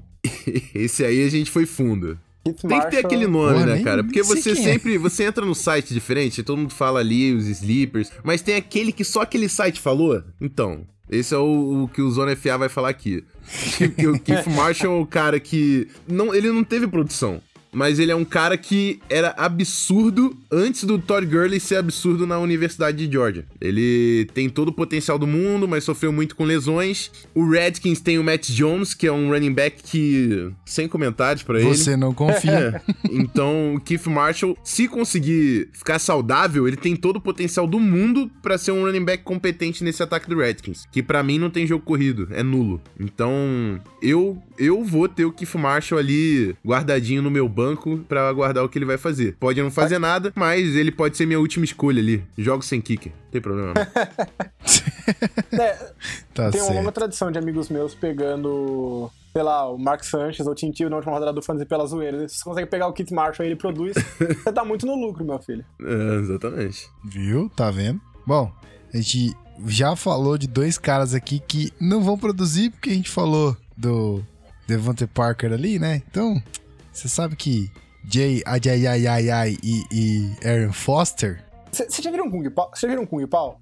Kung Pao. É, toda, toda vez que eu vejo o nome Acho desse cara, eu lembro do cara fazendo Yai Yai! Que o nome do cara é Jay Yai Yai! então tá certo. Então aí, o que, que a gente vai evitar? Reparando aqui nessa lista, cara, só tem um wide receiver. O resto é tudo running back. É, pra você ver, rapaz. E, e é porque é exatamente pela importância da produção individual. Vamos falar do único wide receiver aqui. Quem tá aqui é o Brandon LaFell. Lembra Brandon que eu LaFell. perguntei pra vocês quem era o wide receiver número 2 do Bengals? O, É o Brandon famoso- LaFell. Exatamente. Só É, que pode esquecer. É, é o pode esquecer. Exatamente. É, o, vamos falar aqui de situações semelhantes. O Jay Ajay e o Aaron Foster não é que o- são jogadores ruins, assim. O Jay Ajay não provou nada ainda. Pode até vir a conseguir algum volume interessante. E o Aaron Foster já fez muito, mas tá difícil dele ficar saudável. Então, pra você investir uma escolha alta em qualquer um desses jogadores, é difícil porque pode, provavelmente eles não vão ser o, o running back principal, eles vão dividir ah, o volume de jogo, além de correr o risco de um não ter provado nada e o outro se lesiona pô, quase toda a temporada. Então, eu evitaria. Não, não me arriscaria em ter nenhum desses jogadores. O outro é o Chris Ivory e o TJ Eldon, que é um pouco diferente porque eu gosto dos dois jogadores, mas vão dividir também o volume. Então é melhor você ter, por exemplo, um Duke Johnson, que é um cara que vai ser o running back que vai estar na maioria das jogadas, do que um TJ Eldon que pode perder metade das jogadas pro Chris Ivory. Aí você vai ter um jogador jogando 50% do, dos snaps de ataque. Então, eu, eu não gosto de. Eu prefiro evitar esse tipo de situação. Fica aqui a minha dica. Não é que eu não draftaria, seria um jogador que, por exemplo, no final do draft, pô, não conseguiu um grupo interessante de running back. Coloca TJ Eldon. Pode ser. Pode dar certo. Ou o Ivory, né? Vai depender da preferência. Mas não é um cara pra você focar, não. Tenta ficar longe aí dos caras que você vai se dar É melhor. o que no mundo do fans nós chamamos de, de Mike Shanahanigans, né? É. Pra quem não, não acompanhou essa lenda do, futebol, do, do fantasy, o Mike Shanahan era o cara mais frustrante da história da humanidade, porque ele muito basicamente, ele era um cara que ele começava o ano com um running back e ele ia mudando de running back ao longo do tempo. Então, no começo era o, sei lá, vou dar um exemplo real aqui. Era o. Bom, tô olhando, pensando real, eu esqueci o nome do infeliz. Mas era um certo running back lá. Aí entrou pra jogar o Matt Williams, fez dois touchdowns, teve dois jogos de 100 jardas. Todo mundo dropou o primeiro pra pegar o Matt Williams no Fantasy. O que acontece na jogada seguinte? Dois snaps pro Matt Williams e quem começa a jogar é o Roy Hello. Aí o Roy Hello, beleza, tá lá de boa. O que acontece? Vai pro banco entra o, o cara que foi agora pro, pro Cowboys, o Alfred Morris. Então, você não consegue escalar um, um running back porque muda cada semana quem é o running back. E eu acho que é exatamente esse o tipo de jogador que você quer distância no, na hora de draftar. Não que você não possa draftar, mas você definitivamente não quer gastar uma escolha alta nesse cara, esse cara ir pro banco e acabar com essa estratégia. E esses são jogadores que correm esse risco, o risco de desaparecerem da rotação no meio do ano e ninguém saber exatamente de onde.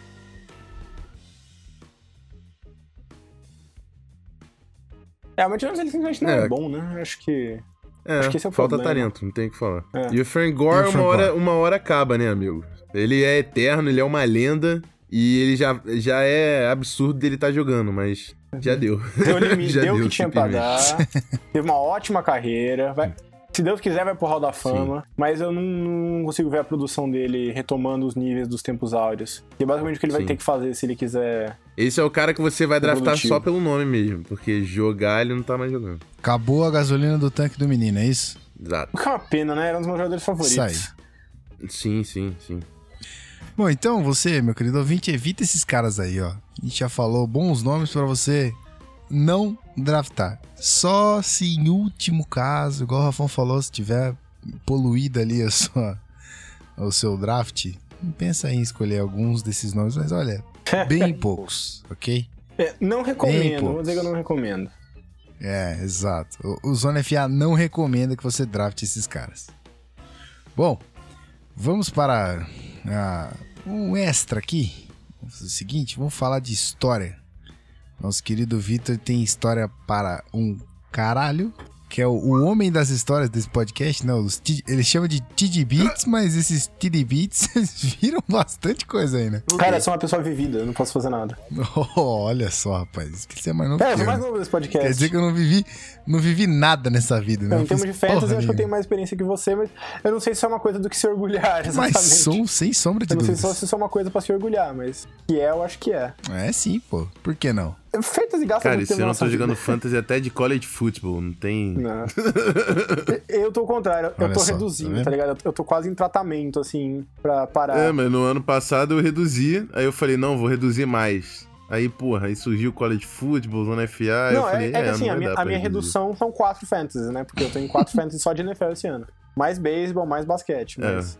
É. é, então, beisebol e basquete é um negócio que eu já desisti, já. É. Quer dizer, beisebol eu nunca tentei.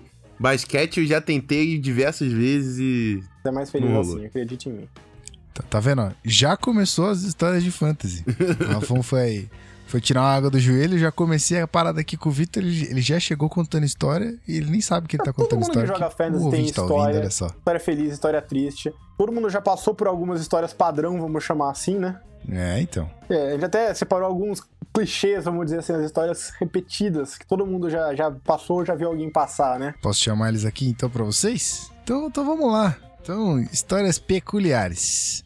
O cara que é líder em pontos e perde na primeira fase da na, na, na postseason. Ah, esse é meu clássico, né? Eu sou o rei desse.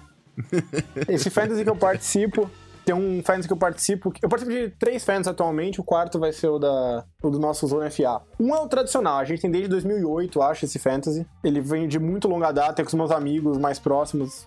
Então, assim, a zoeira é forte, o trash talk é forte e a tradição é forte, porque a gente já tá nisso há muito tempo. Então é, é, é o que a gente leva mais a sério, é o que eu levo mais a sério, pelo menos. E tem um segundo que é o que a gente chama de no bench. Ele tem um gimmick interessante de que os times não têm banco. Então é muito comum você chegar na waiver wire. É, você chega na waiver wire Diferente. e você pega os caras tops, porque tem 12 times, não tem banco e você não pode ficar guardando o jogador, você tem bye, é super concorrido, então você não pode ficar segurando os caras. Eu comecei o Fantasy do ano passado. Eu fui campeão desse Fantasy, inclusive. Eu comecei e acabei com dois jogadores iguais no time, o Cam Newton e o Allen Robinson, e o Allen Robinson eu dropei e peguei depois de novo. Então, assim, é uma zona e é o mais legal que tem. E o terceiro é um Dynasty, né? Aquele que você mantém os jogadores de um ano pro outro. E o mais legal do Dynasty é que Além do fato de eu ter pego o Gronkowski na oitava rodada, acho. Isso foi legal. Foi o ano que ele tava vindo de lesão e tal. O problema é que esse, eu sou o rei do, do vexame da primeira rodada. A gente jogou dois anos esse Fantasy, os dois anos eu classifiquei com a melhor campanha e a melhor pontuação, e nos dois anos eu perdi na primeira rodada. O desse ano foi aquela que o David Johnson, acho que ele fez, tipo, 35 pontos do Arizona. Lógico que meu adversário tinha ele. Lógico que meu adversário tinha. Cara, David Johnson também me eliminou em algumas ligas no ano passado. Fiquei bem Não, triste. foi ridículo, porque não foi só ele, foi ele. David Johnson é uma história de fantasy do ano passado. É, ou você foi não. muito feliz, ou você. Né? Não, e pior, não foi só ele. Tinha um outro cara no mesmo time que eu não lembro quem era agora, mas que também fez alguma coisa como, sei lá, tipo, 25 pontos. No final, no final das contas, eu tomei 60 pontos de dois caras na rodada. De novo, eu era a first seed, então supostamente era pra eu estar pra eu tá pegando um time fraco, né? Pegou um time fraco e escolheu jogar na hora errada. Ou certa, depende do seu ponto de É. vista. No meu foi errado com certeza. Exatamente. E, e aí a gente tem outro ponto aqui que é o cara que não faz movimento nenhum na waiver durante a temporada inteira e classifica pros playoffs no Fantasy. É, esse Isso é aí é, foda, o, aquele que não, não sabe nem a senha, né? Não sabe nem a senha do, do login. E aí Exato. descobre pelo amiguinho que ele classificou pro Fantasy e começa a tirar onda. Ou Porra, recebe vocês e-mail, aí né? entraram todas as semanas e não, não passaram pro playoff. Eu, eu diria mais, eu diria Tô lá. mais, Rafão, esse ainda é o cara do autopic. Me Exatamente. engano, nesse, nesse meu fantasy que eu tô com os meus amigos que a gente joga já faz oito anos, é, o autopic tem o campeão faz uns seis anos. Que todo ano o cara que é campeão é o cara que não vai no draft e faz o autopic. Sempre. Caraca. E é aquela coisa, o cara até joga. Tem- um cara, sem sacanagem. Teve um dia que a gente tava. Todo mundo, 16 pessoas, todo mundo entrou. Não tinha ninguém faltando, acho que foi a única vez. E tinha um cara que sempre demorava muito quando chegava na vez dele. E ele escolheu, sei lá, tipo, uns dois kickers. E a gente, tipo, cara, tá foi mal. Foi mal. Tava jogando Pokémon enquanto, durante o draft. E que dúvida que o cara chegou na final? Alguém tem alguma dúvida que esse cara chegou na final? O cara draftou mal pra Caralho, cacete, jogou velho. Pokémon, não mexeu na waiver wire e foi pra final. Porque fantasy é uma coisa cruel, que só serve pra gente deixar infeliz. Acabar com a nossa felicidade, acabar com as nossas relações. É pra isso que serve fantasy. É, exatamente. Exatamente. Ó, Eu, eu acho que E aí? sofri uma história mais trágica que Ah. essa. E, e chegou a hora da gente Manda. colocar as amizades de lado e expor alguns membros desse chat. Porque eu tenho história pra contar de fantasy, muitas envolvem nosso amigo Marcelo Henrique Ferrantini. Faz parte do canal Zona FA, acho que nunca participou de nenhum podcast, mas faz parte do canal Zona FA. E, Participou, Participou de, de um. um. ué, tá bom, já é mais do que eu achei que ele tinha participado.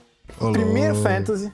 Naquela época, ah, não é que não tinha, mas a gente fez uma besteira lá e a gente não conseguiu marcar o draft em tempo real. Então a gente teve que selecionar lá, tipo, defesa, essa ordem, ataque, essa ordem, não sei o quê. Só que não conseguimos, a gente tava aprendendo a jogar ainda, não conseguimos ordenar dentro de, cada um o que, que era pra pegar primeiro. Então minha primeira escolha foi a defesa dos Steelers. E eu cheguei na final, na semifinal. Só que na semifinal eu ia viajar. Eu tava nos Estados Unidos, inclusive tava no Candlestick Park, ironicamente. E Essas pessoas chiques desse podcast, meu Ai, Deus. bem, eu tava, eu estava viajando nos Estados Unidos, no meu amor. Tomando uns bons drinks no Candlestick Park. Cara, você acha que tem bons drinks no Candlestick Park é porque você nunca foi pra lá. No máximo eu consigo água da torneira.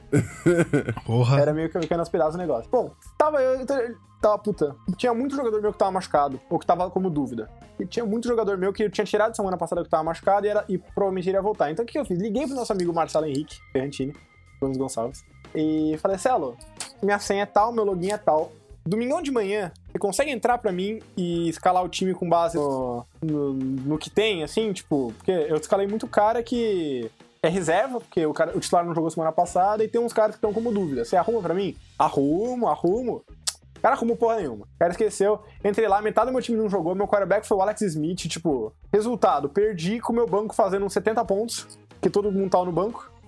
Metade do meu time não jogou. E na final eu teria quebrado o recorde de pontos do Fantasy, porque meu time era muito bom aquele ano. Foi o ano que, aliás, eu Que troquei beleza. Kerry Collins por Aaron Rodgers e depois Aaron Rodgers por Chris Johnson, que foi o ano que ele fez as duas mil jardas. É, rapaz. Foi um ano muito bizarro. e eu perdi. Baita história. o Marcelo, eu não seria amigo do Marcelo hoje. Cara, eu, eu não vou contar em podcast, que esse é um podcast de família, o que, que esse cara teve que fazer pra eu perdoar ele, viu? Olha, É, o cara vai estragou ficar na. na- meu na- título do Fantasy, aquele gordinho maroto safado. Então vai, vai ficar no, no, no limbo obscuro Jamais do Zona perdo- FA. Sabe? É Só Jamais curiosidade. perdoei. Olha mas só. E aí, Rafael, tem alguma história cabulosa aí? Cara, problema é que minha memória é ruim, assim, mas. Somos dois, então. É. Eu, eu, eu, eu sempre lembro do ano passado, cara. E o ano passado que me deixou mais triste é David Johnson. Foi o cara realmente que marcou minha vida. Acho que ele marcou a vida de muita eu gente ano tinha passado. muito. ti- É, cara, eu ti- o meu time, cara, você não, você não tem noção, cara. Meu time era muito absurdo. É, na Keepers até. Deixa eu ver se eu consigo acessar minha Keepers aqui, rapidinho. Pra eu falar, o meu- só o jogador. Eu, eu posso manter de, um- de uma temporada pra outra cinco jogadores. A minha também é 5. Eu vou falar meus cinco jogadores e vocês vão, vão perguntar pra mim como é que você não ganhou o título. E aí eu vou falar pra vocês David Johnson. Essa é a resposta única. Vamos lá, ó. Meus keepers. Que eu, o- quem eu vou manter do meu time pro ano que vem? Odell Beckham Jr., Todd Gurley, Rob Gronkowski, Allen Robinson e Alshon Jeffrey. Porra. Meu time. Rafão, como é que você não ganhou o Fantasy? Como que você não Qual é conseguiu a fazer isso? Lombardi? David Johnson. Mas pelo menos a, a pagininha da NFL lá jogou a- eu comentando um, um touchdownzinho dele e fiquei menos triste. Mentira, mentira. Preferia ter ganhado não vale Fantasy. nada, muito não melhor. vale nada. Só Tá vale louco Fantasy. Fantasy é o que importa. Eu mas gosto de taça, de taça fantasiosa. Mas vocês querem saber por que eu perdoei o Marcelo Henrique, cara, por essa grande mancada? Porque acho que ele Então propôs fala, se a gente precisar editar, a gente edita depois. Yep. podcast 18 mais, não. Tem problema, o editor tá aqui, É porque, é presente. porque o Marcelo foi responsável pelo momento mais engraçado da minha vida envolvendo Fantasy. Um dos dois momentos mais engraçados da minha vida envolvendo Fantasy. Porque pra quem não conhece o Marcelo, ele é assim, ele é um pouquinho clubista. Ele torce pra Chicago, ele gosta muito do Bears. E ele sempre... E ele é muito otimista. Ele sempre acha que esse, é o ano, agora vai. Nossas frases patenteadas. E um dia estávamos nós... E assim, como eu falei, esse Fantasy que a gente joga já faz oito anos, a galera é muito amiga. Então a gente sempre faz um Skype durante... Um call por Skype durante o, jogo, o draft pra dar risada mesmo. Porque sempre sai piada, né? Que nem o cara jogando Pokémon e tudo mais. Então, chegou um ano, entrou todo mundo, e cadê o Marcelo? Bom, o Marcelo não apareceu, né? Tá, beleza. Então ele era o último da primeira rodada a escolher. Então começou. Ah, Adrian Peterson, Chris Johnson, Matt Forte, Ray Rice, naquela época, né? É. Aí que eu achei o Marcelo Henrique. Puta, o Marcelo não vai entrar mesmo, não? Quem que ele vai draftar? Não sei, mas vai ser do Bears. Aposto que é o Jay Cutler.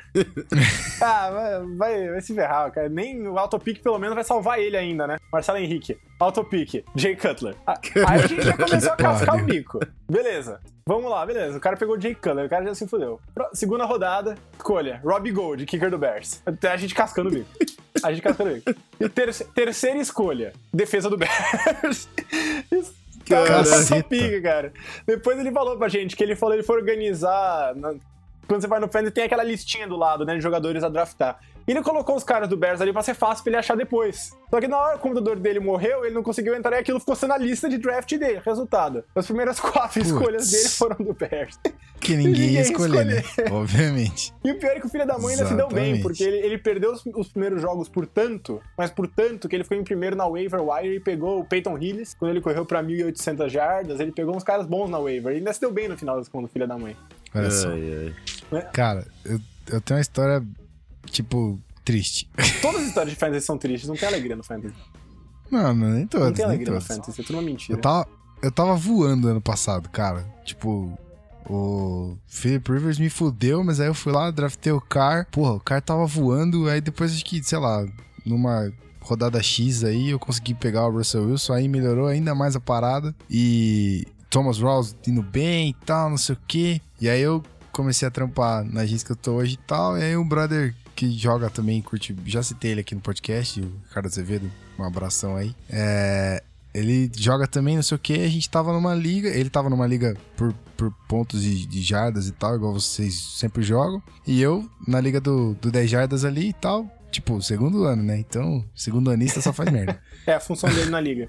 Aí, exato. Aí eu tava ali, tava, né, tava voando, tava indo bem e tal. Porra, fiquei, tava, tava em segundo do, do, da minha liga. E não lembro se eu tava. se eu classifiquei pros playoffs ou não, mas aí eu trocando ideia com esse amigo meu, ele falou assim: Ah, isso aqui é um cara que tá aqui comigo, o cara sempre ganha e tal. Inclusive, se, se esse cara estiver ouvindo o podcast aí, é, o, o nick dele no Fantasy era Yakuza Fighters, uma parada assim. A Cruza faz. Aí, é, eu comentei e falei, porra, difícil bater esse cara aqui. Ele falou, mano, esse cara aí é o líder do, do fantasy do meu grupo aqui, não sei o que. Falei, porra, velho, não sei o que e tal, em comum. Então eu falei, mano, vou bater esse cara, pá, não sei o que. Ele falou, você tá indo bem e tal. Fomos seguindo. Maluco, do nada. Eu não sei, eu, eu acredito que foi o David Johnson também, mas eu não lembro. Eu sei que alguém, mas deu tanto ponto pra esse maluco, tipo, na última rodada é, classificatória pros playoffs, que ele me fudeu de uma forma assim que, tipo, astronomicamente, velho.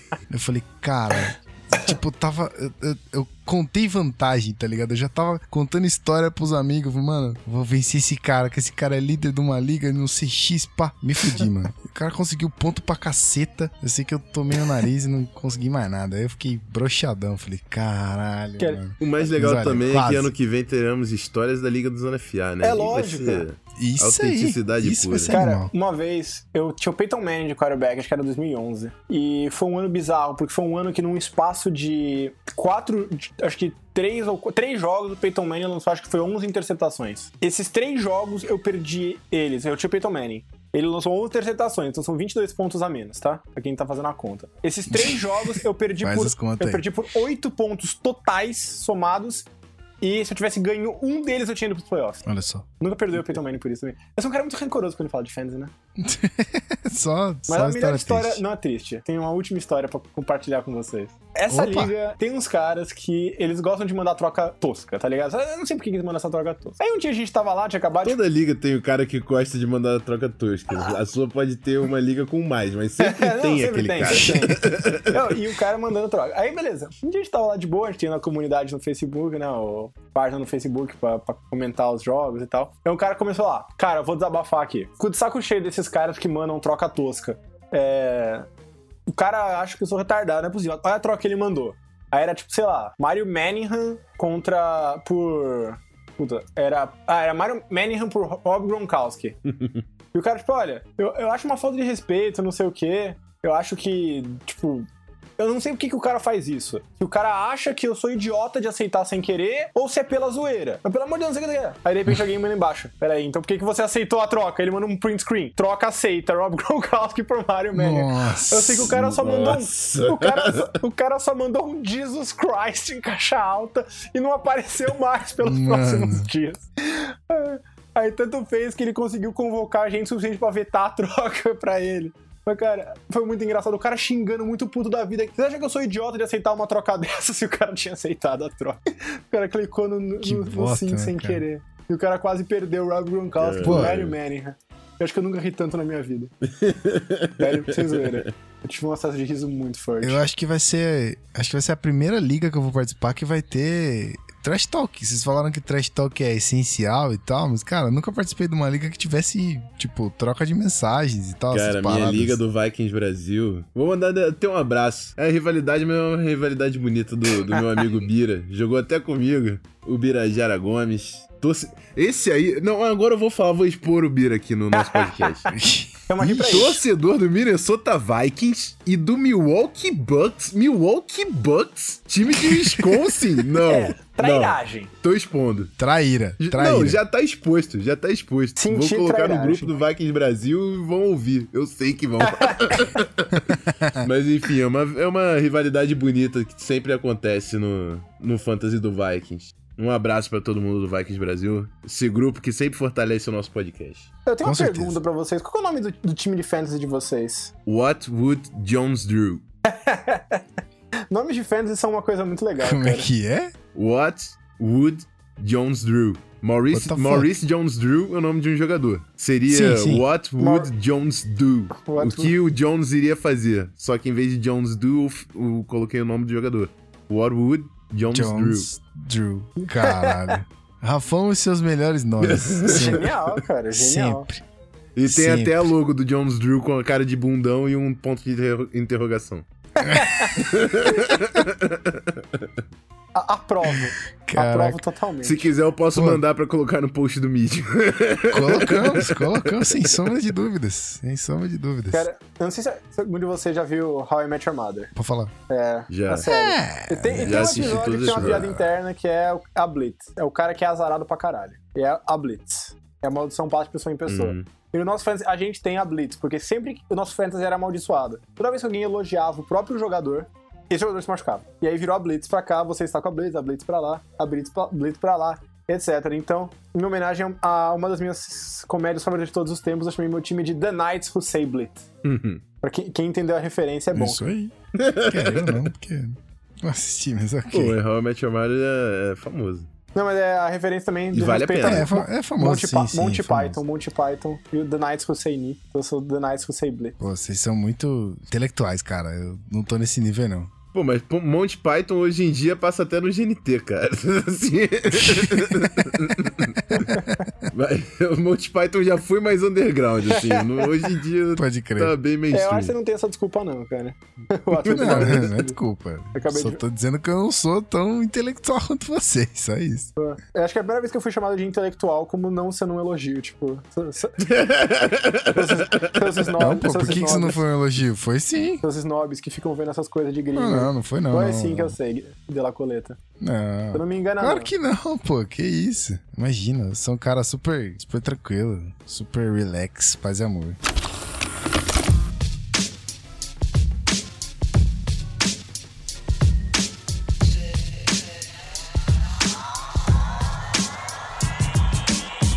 Muito bem, meus amigos, muito bem. Encerrando o podcast Zona FA, episódio número 15. Bonito, hein? Bonito. Muitas dicas. Caderno tá bem anotado aqui, cheio de, de nomes que eu vou tentar não esquecer quando for draftar. Vou tentar lembrar de tudo aqui. E, pô, tô empolgado, hein? Tô empolgado, que essa é a primeira liga que eu participo que vai ter interação. Acho que vai ser mais legal do que as outras, porque as outras não tiveram, então é chato, né? Eu não sabia nem que tinha essa coisa de trocar ideia e tal, então tô bastante empolgado pra isso. Vai ser bem legal, vai ser bem massa. Então, você ouviu bastante gente falar do que você pode fazer, o que você talvez tenha que fazer, e ouviu algumas histórias engraçadas, muitas delas tristes, porque nem sempre o, o fantasy Fantasy é é sempre alegria, dor. mas é muito divertido. Fantasy é sempre dor e tristeza. Mas é muito divertido. Eu não sabia que era tão bom assim, cara. Eu tô indo pro meu terceiro ano de, de, de fantasy e tô, como eu disse, empolgadaço. bom, é isso aí. Acho que encerramos bem, falamos bastante coisa hoje. Espero que você aí do outro lado tenha gostado, tenha ficado feliz com tudo que a gente falou. E fica ligadinho que assim que sair o podcast, você já deve estar recebendo seu e-mail de convocação aí para fazer inscrição no nosso Fantasy, nossas ligas, como o Rafão falou, a gente vai fazer três ligas de 16 times. Então, seu draft vai ter que ser liso, moleque. Vai ter que ser bravo. Não, não vai dar pra, pra ramelar, não. Vai ter que ser ligeiro na parada. Então, meus amigos, muito obrigado mais uma vez vocês que estão fazendo esse coro aqui comigo. Deixa aí seu abraço, Vitor Camargo, meu querido. É isso aí, valeu mais um podcast, Gui, Rafão, sempre um prazer estar aqui com vocês. Reforçando aí o pedido para quem tá ouvindo, quem gosta do podcast, quer que a gente continue produzindo para vocês. Entra no iTunes, deixa um comentário, dá uma nota pra gente, isso ajuda a gente a ganhar visibilidade, a atingir mais pessoas e a continuar com esse projeto rodando. Então, a gente tá fazendo a nossa parte aqui e faz a parte de vocês aí também. Isso aí, rapaz. Olha só, General Vitor. de nós. É, é. E aí, Rafão? É isso aí. Aquele tchauzinho bacanas. Foi um prazer mais uma vez. Estou ansioso, assim como o senhor De La Coleta com a nossa Liga de Fantasy. No próximo episódio teremos novidades sobre a formatação. E é isso, Isso aí. isso aí. Continuem mandando e-mails, perguntas. Nosso canal, vocês já sabem qual é, arroba, uh, canalzonefa, arroba gmail.com. E é isso aí. Até semana que vem. Não esqueçam que no Medium vai ter a matéria com a lista do- dos melhores da posição pro seu time de fantasy. Isso aí, a gente pode deixar é, linkado no post lá, fica até mais fácil pra galera. É. Linkado no post do episódio. Só um pedido encarecido, eu acho que vou falar por todos. Não abandonem os seus times. certo? Isso aí devia Não. ser o nome do episódio. Exato. Pode ser, pode ser, pode ser. Vamos fazer assim. Não abandonem seus times. É chato demais quando você quer fazer uma troca com um cara, que não, não é essas trocas malucas que o Victor falou que os caras faziam aí, né? Mas beleza. Não, o cara que abandona o time, ele sempre tem o. Cam Newton de quarterback. É assim, é assim. É, então, aí, porra, tu, tu quer ali fazer, né, a parada e tal, não sei o quê. Não, sabe como é que a gente faz? A gente faz assim. É, a posição final do, do, do, do Fantasy, ela determina a ordem do ano seguinte. Então, assim, o melhor cara que não se classificou pros playoffs, escolhe em que posição ele quer escolher no próximo draft. O segundo melhor não qualificado pros playoffs, escolhe depois. E aí vai todos os playoffs, aí é o terceiro lugar, o quarto lugar, o quinto lugar, o sexto lugar. Ou seja, a, sempre tem um incentivo pra você continuar ganhando mesmo depois de eliminado, porque te beneficia no ano que vem. Sim. Pô, isso é possível? Eu nem sabia. Tudo é possível, Não, é- quando, é possível. quando a alma não é pequena. Pô, animal, animal. Então tá aí, tá dado o recado. Não abandone seu time, que a recompensa é válida. Certo? Certíssimo. Não abandone seu time. Muito obrigado mais uma vez, meus, vocês, meus queridos ouvintes. Aliás, você, meu querido ouvinte, eu tô falando pra você, não tô falando pra geral, tô falando com você aí que tá do outro lado, que já tá. é, de- ou deve estar com a pálpebra baixando já de sono, a gente falou muito hoje, ou você deve estar com, a- com os músculos aqui da bochecha, né? De tanta risada que você deu aqui, que a gente falou bastante coisa hoje, foi divertidaço esse episódio. também. Exatamente. Então, muito obrigado pela, pela sua paciência, muito obrigado pela dedicação que você tem com o Zona FA. Isso é importantíssimo pra gente. Eu não sei nem mensurar isso aqui. Eu não sei é, colocar isso em tamanho, o quanto é importante você aí do outro lado e toda a repercussão que a gente vem tendo. E isso mostrou com o- o- a inscrição do Fantasy. Foi muito legal receber muito e-mail. Então, mais uma vez, se você ficar de fora, sorry, a gente vai tentar fazer uma paradinha pra não deixar ninguém de fora. Se a gente conseguir, ótimo. Mas você que, fi- que ficou de fora, fica tranquilo que ano que vem a gente aumenta essa parada, sei lá, a gente dá um jeito. O intuito é crescer. A gente tá sempre crescendo de um lado e do outro. E isso é, é, é resultado do seu carinho, resultado da sua dedicação, da nossa de- dedicação com o podcast ou com todo o material pra você. Mas é importantíssimo é, o que você faz e isso tá fazendo a gente crescer. Então, no ano que vem eu tenho certeza que vai ser muito maior. Mais uma vez, muito obrigado você que tá do outro lado, valeu. Obrigado aos meus amigos aqui por mais um episódio animal. Então, eu vejo vocês na semana que vem e bom draft pra todo mundo aí. Valeu!